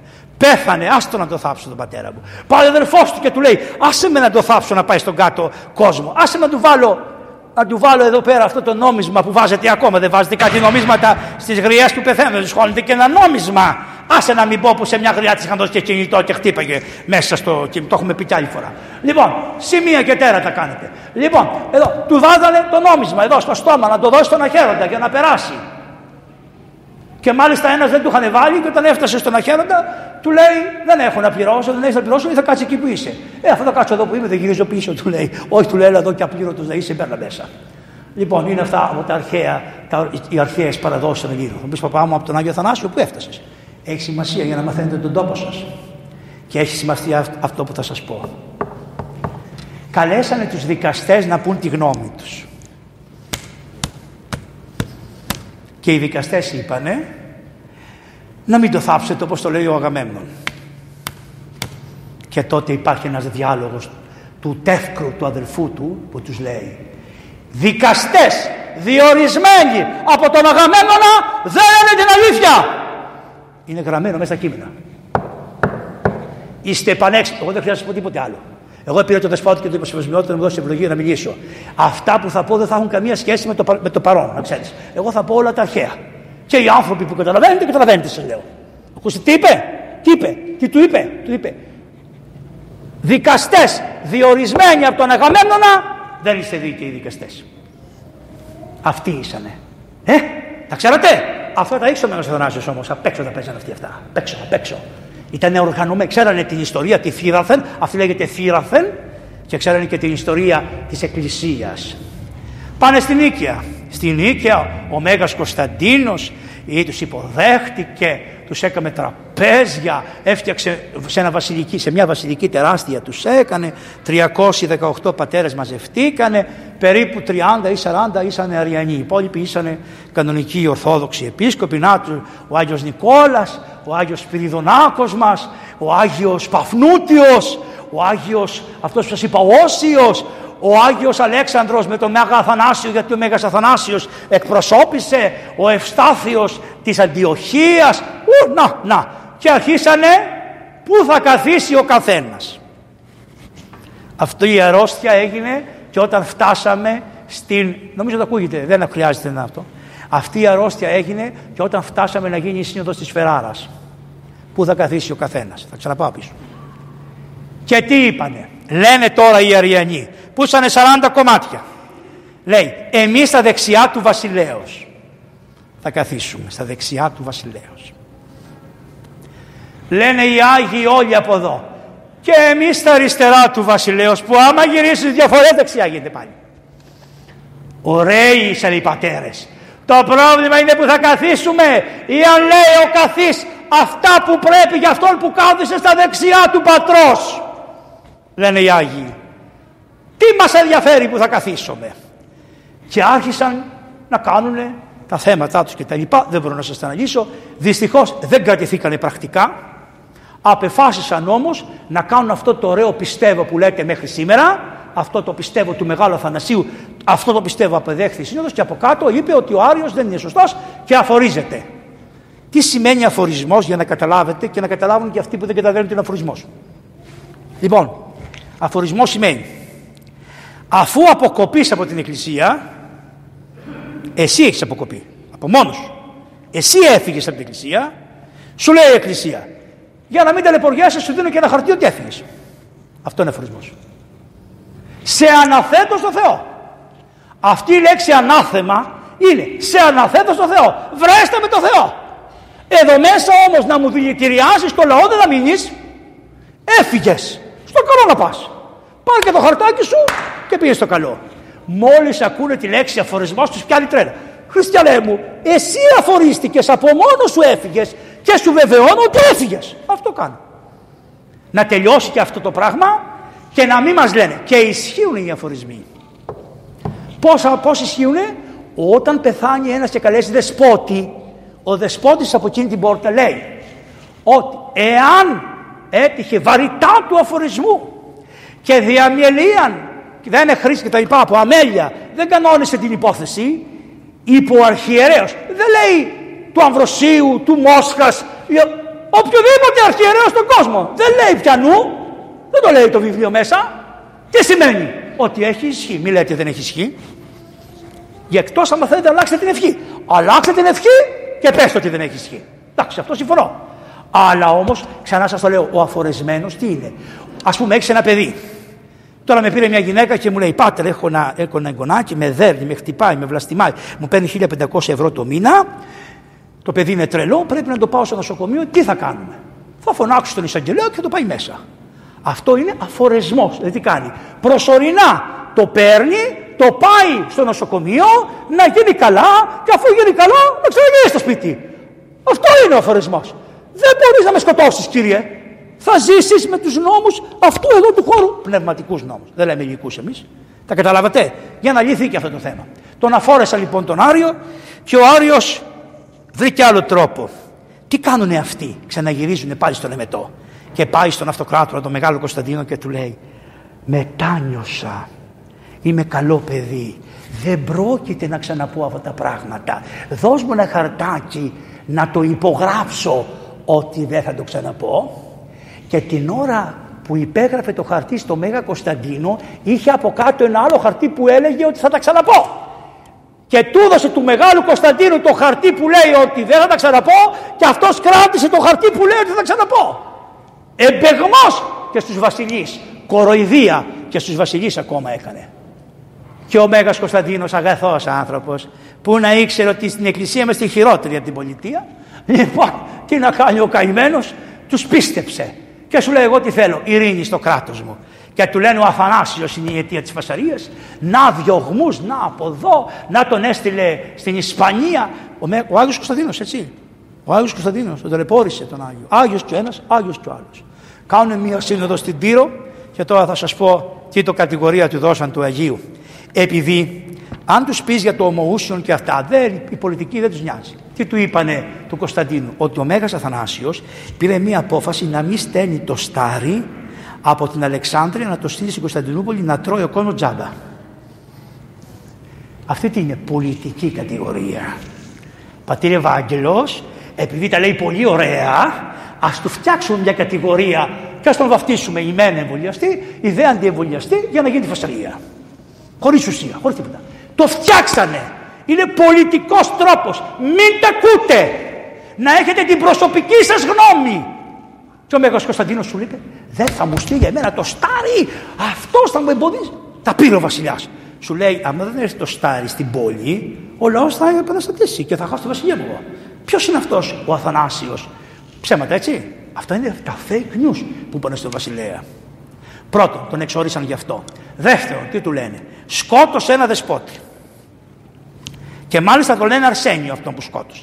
Και όχι μόνο το σκότωσε, του κόψε και το χέρι και με το χέρι κάνει μαγικά και έτσι έχει πείσει. Και του δείχνουν το χέρι. Μπαλσαμωμένο χέρι. Και ο Μέρο λέει: Σκότωσε άνθρωπο ο Αθανάσιος. Έκανε το πράγμα να γίνει δικαστήριο. Και διόρισε το δικαστήριο και έγινε στην Τύρο. Ξέρετε που είναι η Τύρος, κοντά στη Φινίκη, εκεί κάτω. Πού είναι το, ο Λίβανος, εκεί πέρα. Και έγινε το δικαστήριο εκεί. Ο Αθανάσιος όταν το έμαθε λέει καλά είστε με τα καλά σας σκότωσε ο άνθρωπο. Λέει το σκότωσε του λέγανε οι Αριανοί. Δεν λέγανε για το ομοιοούσιο το ομοούσιο. Κάνανε πολιτική την κατηγορία και εγκληματική. Αλλιώς πώς θα σε καθαρέσουν, πώς θα σε κυνηγήσουν. Και τι κάνει. Πηγαίνει αυτός ο άνθρωπος που λέγανε ότι του είχαν κόψει το χέρι και είχε πεθάνει, αυτός ήταν κρυμμένος σε μια σπηλιά, διότι είχε κάνει μια παρανομία κρατική και ήταν κλεισμένος. Το μαθαίνει και του λέει: Αύριο που θα γίνει το δικαστήριο, θα παρουσιαστώ στο δικαστήριο να σε υπερασπίσω, του λέει, του μεγάλου Θανασίου. Τον έστειλε ο Θεός. Και γίνεται το δικαστήριο το πρωί και παρουσιάζεται ο Αρσένιος και είχε βάλει το χέρι μέσα. Το είχε το χέρι μέσα, είχε το άλλο ελεύθερο και το άλλο το χέρι το είχε μέσα. Και λέει το περίφημο ο Άγιος, ο Άγιος Αθανάσιος. Λέει ορίστε, ο σκοτωμένος ο Αρσένιος είναι αυτός. Λένε ο Αρσένιος είναι. Α, δεν το σκότωσες. Του κόψε το χέρι όμως. Και του λέει, βγάλει το ράσο και δείξει το χέρι. Και λέει, εγώ ξέρω άνθρωπο με ένα χέρι, με δύο χέρια. Αποδείξτε μου εσείς πώς ξέρετε ότι υπάρχει άνθρωπος με τρία χέρια. Και τελείωσε το δικαστήριο. Αλλά ο εχθρός της κακίας δεν καθόταν φρόνημα. Πήρανε μια πολιτική. Ποια είναι οι πολιτικές; Οι πολιτικές είναι γυναίκες πόρνες που εκδίδονται. Και τις είπανε θα πας να πεις ότι ο, ο Αθανάσιος σε βίασε. Γι' αυτό επειδή τελευταία ακούτε πολλά βιασμούς, πράγματα στις τηλεοράσεις κλπ. Θα λέτε δεν είμαι μπροστά, δεν ξέρω. Θα δούμε. Η δικαιοσύνη μας θα εργαστεί και θα δείξει την αλήθεια. Μην κρίνετε στην καρδιά σας τον άνθρωπο προτού να τον σε δικήσει. Δεν κάνει. Μην παίρνετε θέσεις. Αυτά είναι κόλπα για να σας κρατάνε σε μια συνεχή ε, σε διαβλητά πάθη. Εσείς θα έχετε τα αδιάβλητα πάθη στην καρδιά σας. Έλεος και συγχωρητικότητα και αγάπη. Αυτά είναι τα αδιάβλητα πάθη. Αυτά που θα ξεστέψετε προς τον Χριστό. Όχι τα άλλα, τα έσχρα. Και πάει η γυναίκα στο δικαστήριο και κάνουν δικαστήριο ξανά οι αρχιερείς παρακαλώ. Οι ίδιοι ήσαν δικαστές, οι ίδιοι ήσαν κατήγοροι και οι ίδιοι ήσαν που βγάζαν τις αποφάσεις. Ωραίο δικαστήριο. Γι' αυτό ισχύει και σε αυτούς αυτό που είχε πει ο Αίας ο Τελαμόνιος. Ντάλε κουάλε. Σε όλες τις εποχές τα ίδια. Και τι λέει, τι λέει, τι λέει. Λέει αυτός ο Άγιος είχε ένα τιμόθεο, πώς το λένε ας πούμε, σαν τον πούμε πρώτο σύγγελο, όπως είχε, όπως είχε τον Αχίλιο ο γέροντας, ο γέροντας στη Λάρισα. Λοιπόν, και λέει, άφησε γέροντα, θα πάω εγώ μπροστά και εσύ θα έρθεις από πίσω. Δώσ' μου σε παρακαλώ τη ποιμαντορία σου τα χαρακτηριστικά. Δεν είχαν εγκόλπια, είχαν σταυρό. Τα εγκόλπια είναι τελευταία εφεύρεση. Φόραγε σταυρό ο αρχιερεύς. Κανείς άλλος δεν είχε δικαίωμα. Μόνο ο αρχιερεύς είχε σταυρό. Και πήγε μπροστά. Και ήταν η γυναίκα εκεί η οποία δεν είχε τότε τηλεόραση για να ξέρει ποιος είναι ο Αθανάσιος. Και της λέει: Γυναίκα, με μένα κοιμήθηκες. Αυτή σου λέει αυτός είναι. Και μπροστά σε σύνοδο και φώνεζε: Εσχρότατε που μου διέφερες την παρθενία μου. Λέει: Μήπως κάνεις λάθος γυναίκα και δεν είμαι εγώ εδώ. Μήπως κάνεις λάθος. Εσύ ανέσχεται. Της κάνανε γιάγιο. Εσύ ανέσχεται μου διέφερες την Παρθενία. Και λέει ορίστε, επιτέλους κυρά μου ξέρεις ποιος σου διέφερε την Παρθενία στη ζωή σου; Έχεις καταλάβει ποιος ήταν. Τι έκαμες εδώ; Αφώς. Τα μάθε ο αυτοκράτορας και είπε να ξαναπάς να πάρεις τη θέση σου. Ψέματα ήσαν όλα αυτά. Αλλά μείνανε ήσυχοι οι εχθροί της αληθείας. Ξανά πόλεμο. Ξαναμείνανε ήσυχοι. Ξανά πόλεμο. Και μία μέρα όταν έγινε αυτό και τον περικυκλώσανε, είδατε που σας είπα, τον περικυκλώσανε, τον σκοτώσουν οι 5.000 στρατιώτες. Το είδατε; Όταν έγινε αυτό για να τον περικυκλώσουν, ο Άγιος, ο στρατηγός είπε, αυτός, εάν το σκοτώσουν, θα έχουμε τον αυτοκράτορα. Και του λέει σήκω φύγε. Και πού πήγε και κλείστηκε; Κλείστηκε έξι χρόνια στον τάφο του πατέρα του. Μπήκε μέσα και του πηγαίνανε φαγητό κρυφά. Και στην τέταρτη εξορία, άλλη εξορία, αφού τον στείλανε στην, ε, στην Ισπανία, στη Γαλλία, στη Ρώμη κτλ.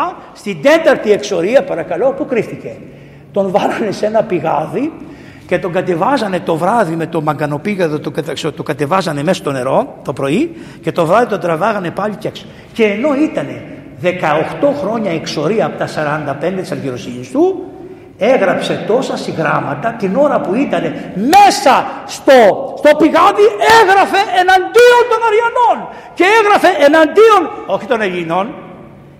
Αυτό είναι κακό που λένε. Εμείς δεν έχουμε τους Έλληνες τίποτα γι' αυτό ο Άγιος υπάρχει λόγος που μνημονεύει όλους αυτούς που σας είπα προηγουμένως εμείς δεν έχουμε εναντίον αλλά με αυτούς που προσκυνάνε τους σκύλους έχουμε με αυτούς που προσκυνάνε τα γατιά έχουμε με αυτούς που δεν θάβουν τους ανθρώπους έχουμε με αυτούς που προσπαθούν και υβρίζουν τη Θεοτόκο, έχουμε. Δεν έχω πρόβλημα. Δεν τους θέλω. Να είναι καλά οι άνθρωποι, να ζουν εκεί, εμένα κατέβει σε μένα. Με αυτούς που υβρίζουν τον Χριστό, έχω. Με αυτούς που προσκυνάνε τα μάρμαρα και θεωρούν ότι μέσα στο μάρμαρο είναι ο διάβολος και τους απαντάει, έχουμε πρόβλημα. Δεν είναι η ειδωλατρία.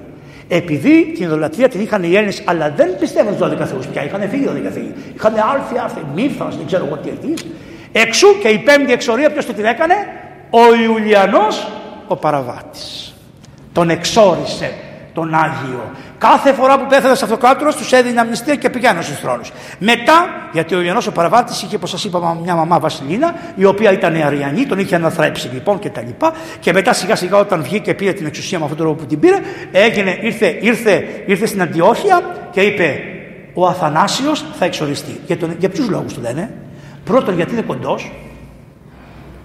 Ρατσιστικό, ε. Τον έλεγε Αθανασάκι, κοντάκι. Κοντάκι δεν του άρεσαν οι κοντοί. Και δεύτερον λέει, γιατί, γιατί βαφτίζει κυρίες των τιμών. Δηλαδή αυτός ήθελε μόνο να διδάσκουμε τα χαζά πλήθη. Εάν μια κυρία βασίλισσα, μια αυτοκρατόρισα, μια του κολονακίου γινόταν χριστιανή, το απαγόρευε ο Διοκλητιανός. Ωραίος αυτοκράτορας, τον οποίον δε οι όλοι οι νεοεποχίτες τον έχουν για τον καλύτερο αυτοκράτορα του Βυζαντίου. Σας κάνει εντύπωση; Αυτή είναι η αλήθεια. Όμως σκοτώθηκε ο μαύρος. Πώς σκοτώθηκε, πήγε σε έναν πόλεμο στους Πέρσες και σκοτώθηκε. Ήταν συμμαθητής με τον Άγιο Γρηγόριο το Θεολόγο. Ο Άγιος Γρηγόριος ο Θεολόγο ήταν μαθητής του Αθανασίου. Και ο Μέγας Βασίλειος ήταν φίλος του Αθανασίου. Του έγραψε ένα γράμμα ο Μέγας Βασίλειος όταν γινόντουσαν αυτές οι μάχες μεταξύ Ορθοδόξων και τα λοιπά, μεταξύ των Ορθοδόξων και των Αριανών. Και του λέει: Άκου να σου πω, του λέει: Ρε Αθανάσια, είσαι πολύ σοφός άνθρωπος. Βρες έναν τρόπο να τα μονιάσει τα πράγματα. Γιατί Αθανάσιέ μου, ο κίνδυνος δεν είναι τόσο από τους αιρετικούς, ο κίνδυνος είναι από τους ομοδόξους. Μέγας Βασίλειος στον Άγιο Αθανάσιο. Το πρόβλημα κακομύριδες δεν το έχουν οι άθεοι. Το πρόβλημα κακομύριδες δεν το έχουν αυτοί που φωνάζουν και μας βρίζουν. Το πρόβλημα το έχουμε εμείς οι ομόδοξοι μεταξύ μας που σκοτωνόμαστε και μας διαιρούν και μας βάζουν να μαραίνουμε σαν τα σκυλιά. Γι' αυτό είπε ομονόησέ τους βρες τον τρόπο να μην δημιουργήσεις πρόβλημα στους ομοδόξους γράμμα του Μεγάλου Βασιλείου προς τον Άγιο Αθανάσιο ο Γρηγόριος ο θεολόγος ήταν εκεί πέρα. Ο Μέγας Βασίλειος είχε σπουδάσει μετά την Αλεξάνδρεια που περάσανε πήγανε στην Αθήνα και σπουδάσανε και οι δυο. Δεν ξέρω αν πέρασε ο Μέγας Βασίλειος ο Γρηγόριος ο θεολόγος σίγουρα γιατί ήταν σε μια εποχή που γύρισε από μια εξορία ο Άγιος Αθανάσιος και ο Μέγας, Βασί... ο, Μέγας... ο Άγιος Γρηγόριος είδε πώς τον χαιρετούσε και τον αγαπούσε ο λαός γιατί όποιον αγαπάει ο λαός δεν το θέλει ο πολιτικός με τίποτα. Ξηγημένο. Και εγώ μια μέρα θα πάω το κεφάλι με κράχ αλλά δεν πειράζει. Μέχρι τότε θα λέω αυτά που είναι γραμμένα εδώ. Και όποιος θέλει, εγώ πρώτα δείξω που είναι. Δεν λέω τίποτα από τα δικά μου. Είναι εδώ μέσα όλα τα κείμενα. Όλα. Τι, γραμμή προς γραμμή. Απλώς εγώ σας τα λέω γρήγορα και έχω τα αποδεικτικά. Προχωράμε παρακάτω. Ο, Μέγας, ο, ο, ο Ιουλιανός πέρασε από το βασίλειο και του λέει Βασιλάκι να βγεις να με χαιρετήσεις. Βεβαίως αυτοκράτορά μου θα έρθω. Άρα οφείλω τιμή. Βασιλάκι του λέει φέρε μου ένα δώρο. Θα σου φέρω αρκοντά μου. Τι θα μου φέρεις; Ψωμί λέει. Δεν έχω τίποτα άλλο. Ψωμί θα σου φέρω. Το στρατό σου έχει ανάγκη από ψωμιά. Και του πήγε ψωμιά. Και του γράφει μετά ο, ο, ο Ιουλιανός ο Παραβάτης. Δεν είναι σωστό του λέει κοντζάμ βασιλιά να μου φέρεις ψωμιά να φάω. Και εγώ του λέει σου στέλνω κρυθάρι. Του έστειλε κρυθάρι δώρο ο βασιλιάς. Γράφει ο Μέγας Βασίλειος. Εμείς βασιλιά μου ό,τι τρώμε σου δώσαμε. Εσύ σαν ζώο που είσαι ό,τι τρως μας έδωσες. Φοβόντουσαν! Φοβόντουσαν! Όχι! Εάν με υποτιμάς, υποτιμάς αυτόν. Και αφού υποτιμάς αυτόν, δεν σε φοβάμαι κύριε. Τι θα μου πάρεις, το ράσο, τα βιβλία, εξορία του Κυρίου η και το πλήρωμα αυτής; Αυτοί ήσανε. Και είχαν δάσκαλο τον Άγιο Αθανάσιο. Θα μου πείτε, βρε παπά μου δεν μπορούμε να τα κάνουμε. Δεν πειράζει. Ας τα ξέρετε. Δεν πειράζει. Ας τα ξέρετε. Να έχετε χαρά για αυτούς τους Αγίους που τους προσκυνάτε που πολλές φορές δεν ξέρετε γιατί προσκυνάτε τους Αγίους. Και του λέει του Μεγάλου Βασιλείου τι κάνει ο μαραγκός σου, ο Ιουλιανός ο παραβάτης. Τι κάνει ο μαραγκός σου; Και λέει ο Μέγας Βασίλειος, το πρόβατα του Θεού. Μου είπε ότι βάζει το τελευταίο καρφί στην ξύλινη κάσα σου. Και πράγματι πήγε και τον εφέρανε μετά, τον περάσανε από την Κεσάρια πάνω μέσα σε ένα κασόνι γιατί είχε σκοτωθεί ο Μαύρος Βασιλιάς. Δεν πειράζει, Θεός χωρέστονε. Βαπτισμένος χριστιανός ήταν, δεν πειράζει που είχε εξομωτήσει. Ο Θεός να τον ελεήσει και αυτόν. Εμείς προσευχόμαστε για όλους. Ο Ιωαννός ο Παραβάτης λοιπόν είπε εξορία ξανά γιατί βαφτίζει τις κυρίες. Α, θέλετε το λαό τον αμόρφωτο. Δεν θέλετε καθόλου μορφωμένους και της υψηλής κοινωνίας από την εποχή εκείνη ε, μέχρι σήμερα. Δεν θέλουν με τίποτα ανθρώπους, επιστήμονες, καλλιεργημένους, παιδιά ωραία από της μουσικής, παιδιά. Δεν τους θέλουν, μόλις το λένε ομολογητή, ομολογητή, ψεκασμένες, ψεκασμένες. Σιγά καημένε τον άνθρωπο, σιγά βρε. Σιγά καημένε, ας τους ανθρώπους να ζήσουν κι αυτοί, ας τους, σιγά. Και μετά τον επέτρεψαν και γύρισε και έζησε τα υπόλοιπα χρόνια στην επισκοπή του και πέθανε και ο λαός τον εκείδευσε πάνδημα. Πού οφειλότανε όμως η αντοχή του και η δύναμή του; Αυτός όταν ήταν νέος ζούσε ο Μέγας Αντώνιος που γιορτάζει αύριο.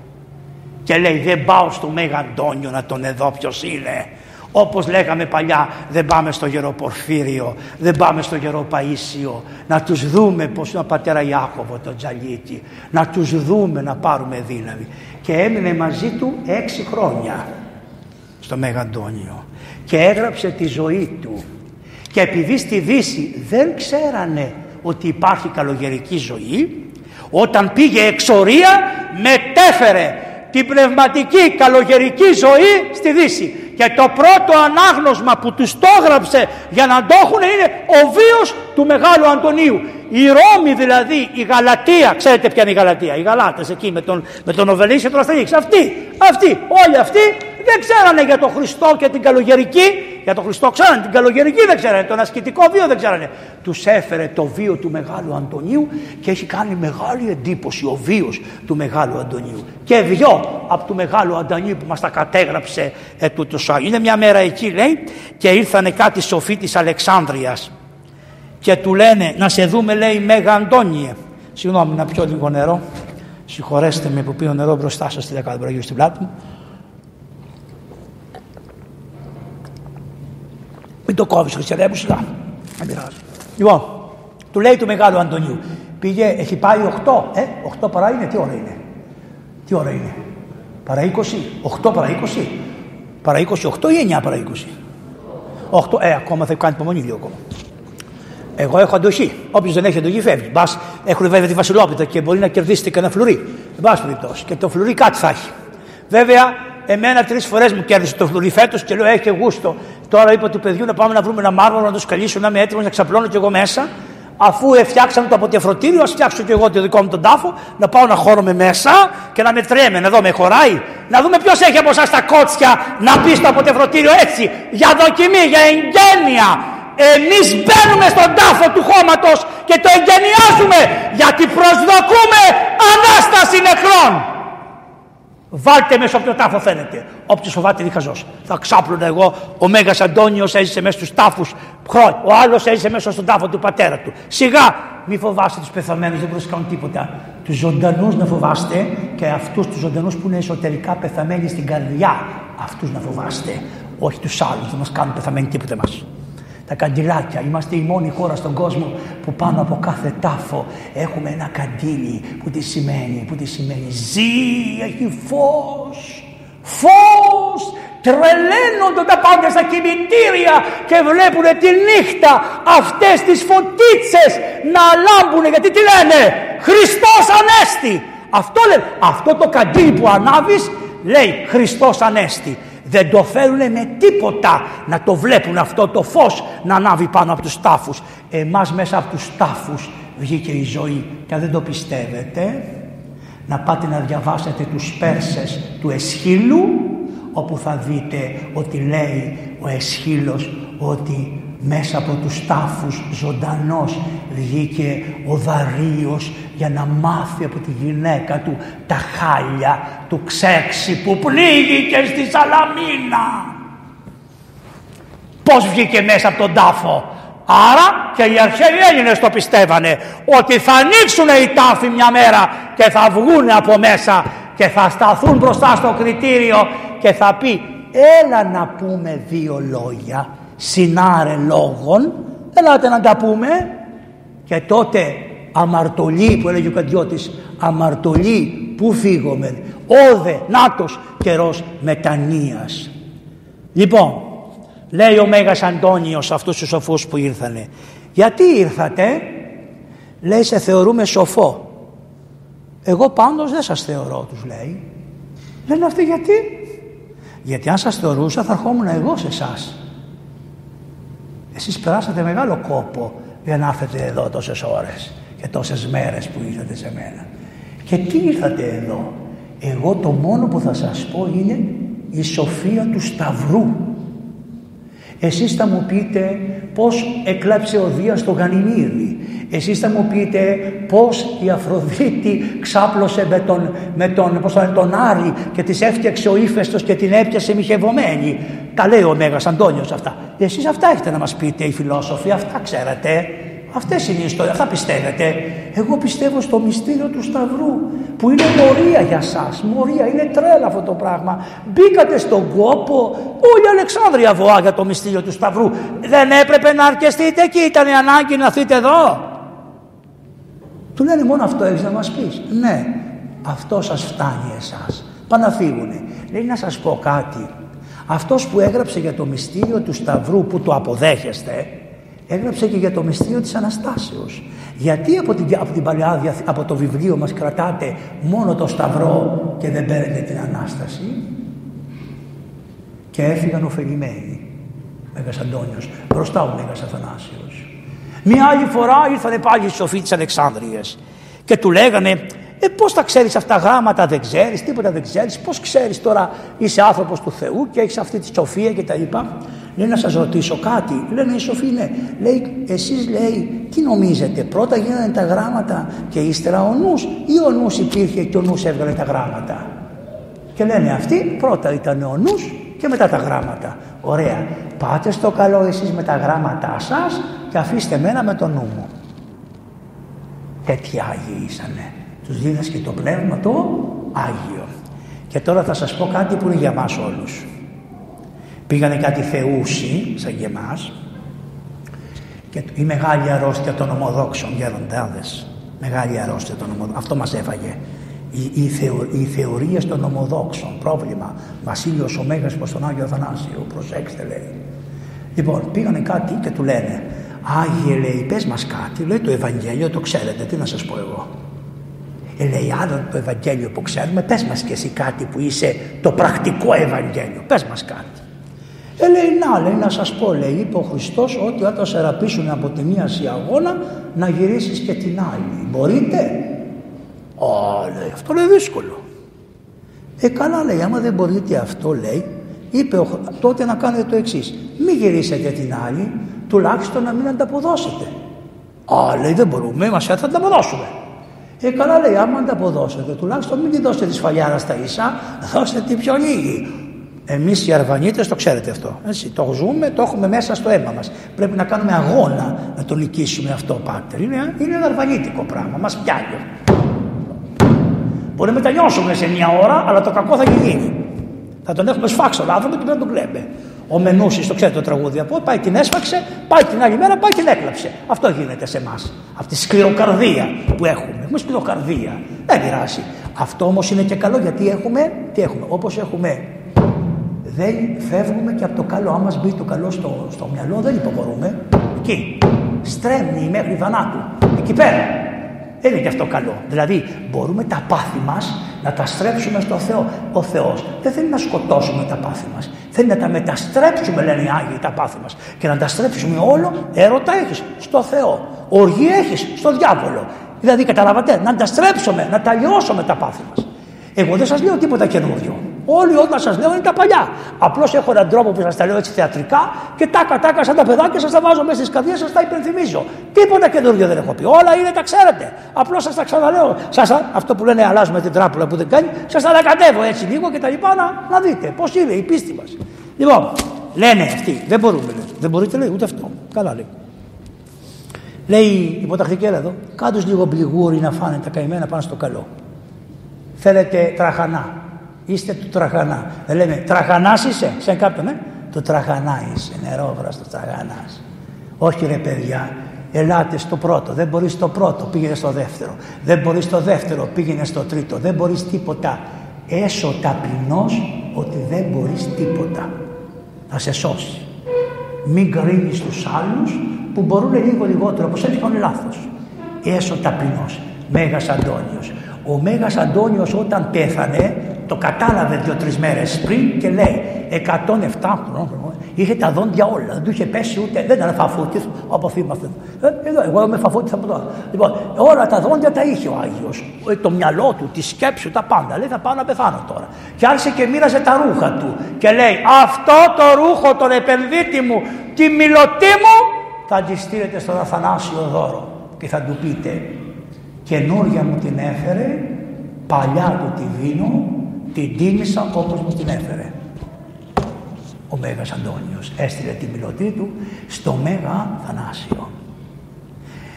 Θα μπορούσαμε να μιλήσουμε πολλές ώρες για όλα τα θέματα. Θα σας πω ακόμα λίγο και φεύγετε. Ο Μέγας Αθανάσιος μεταξύ όλων είχε μια ερμηνεία, την έχω εδώ πέρα, έχει κάνει ερμηνεία σε πολλά κείμενα της Παλαιάς Διαθήκης.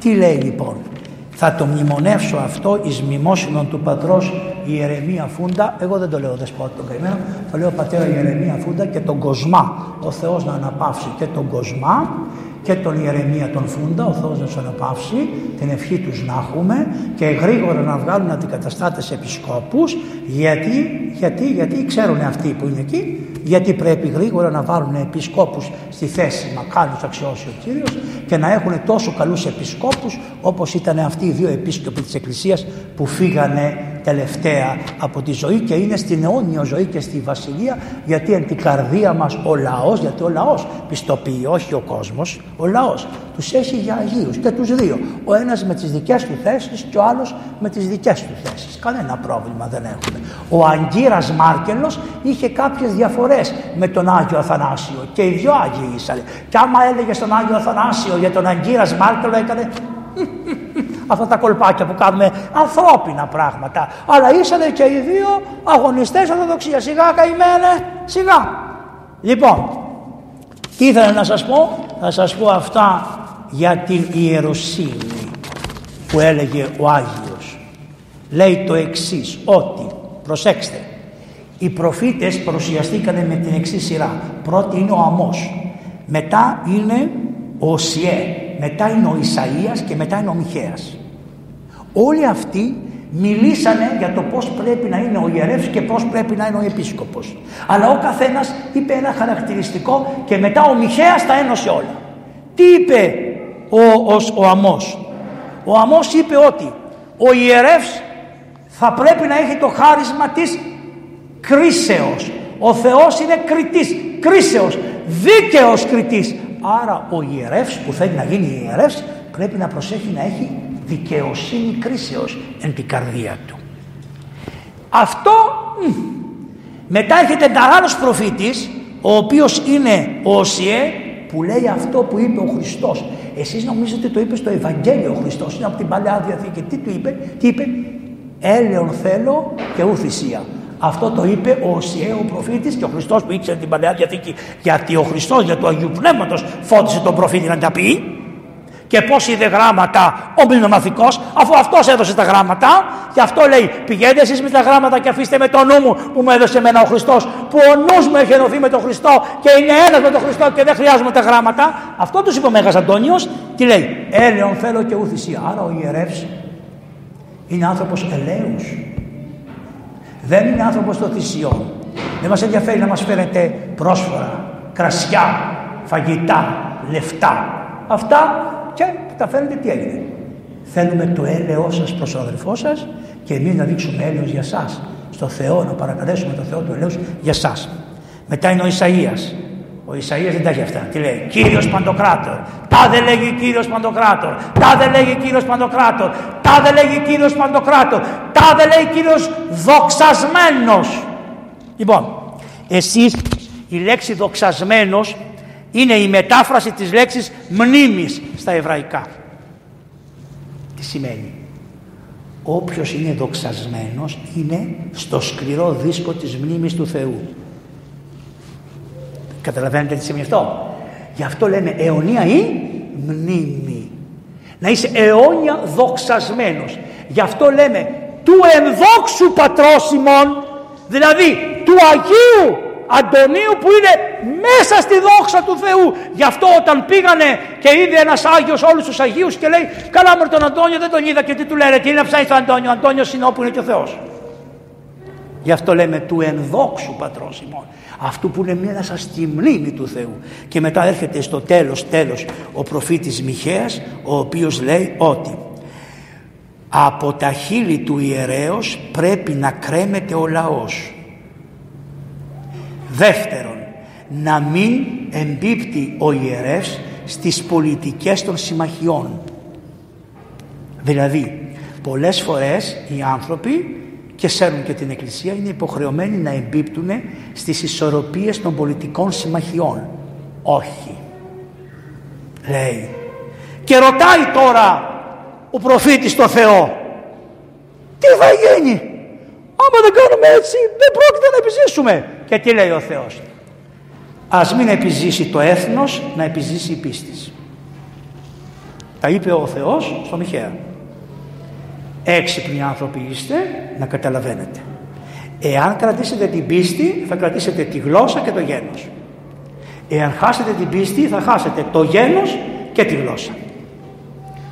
Αυτά ήθελα να σας πω.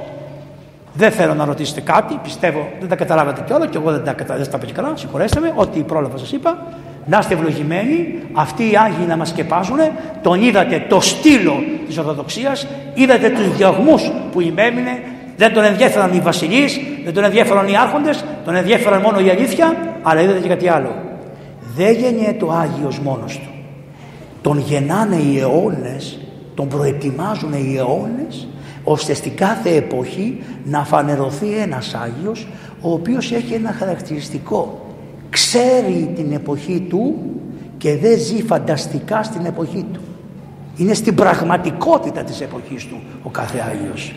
Φαντασία στην Εκκλησία δεν ισχύει. Στο Χριστό μας αρμόζει η τιμή και η δόξα και η προσχήνηση τώρα και πάντα και στους αιώνας των αιώνων. Αμήν. Ευχαριστώ Πάτερ. Αυτό θέλω να το ακούσουμε. Να έχετε τις ευχές του δεσπότη σας, ο οποίος είναι ένας δεσπότης καλός, ήσυχος, προσπαθεί μέσα σε αυτές τις δυσκολίες ο άνθρωπος να κάνει ό,τι μπορεί. Ό,τι μπορεί να κάνει. Ό,τι μπορεί. Είμαστε σε μια δύσκολη περίοδο, θα περάσει πρώτα ο Θεός, θα μείνουν πολλά απόνερα, θα μείνουν πολλά απόνερα, θα αργήσει να περάσει το πρόβλημα την Εκκλησία. Να ξέρετε, θα πρέπει να πεθάνουμε μια γενιά για να συνέλθει το πρόβλημα. Είναι πολύ δύσκολα τα πράγματα, αλλά με τη χάρη του Θεού, επειδή αφεντικό είναι αυτό και η αφεντικέσα του και εδώ, θα τα κανονίσει η Παναγία όλα. Την ευχή να έχουμε. Ευχαριστώ τον Δεσπότη που μου έδωσε την άδεια εν Σαλαμίνη μέσα στο ναό του Αγίου Λαβρεντίου που πέρναγε, η γιαγιά μου πέρναγε κολυμπώντας στο στενό. Αυτός έριχνε απάνω τη μιλωτή, ανέβαινε απάνω και τον επήγαινε. Πέρα δόθε μέγαρα, ε, πώς το λένε, Σαλαμίνα. Να είστε καλά, την ευχή. Ευχαριστώ όλους και σένα Πατραχίλια.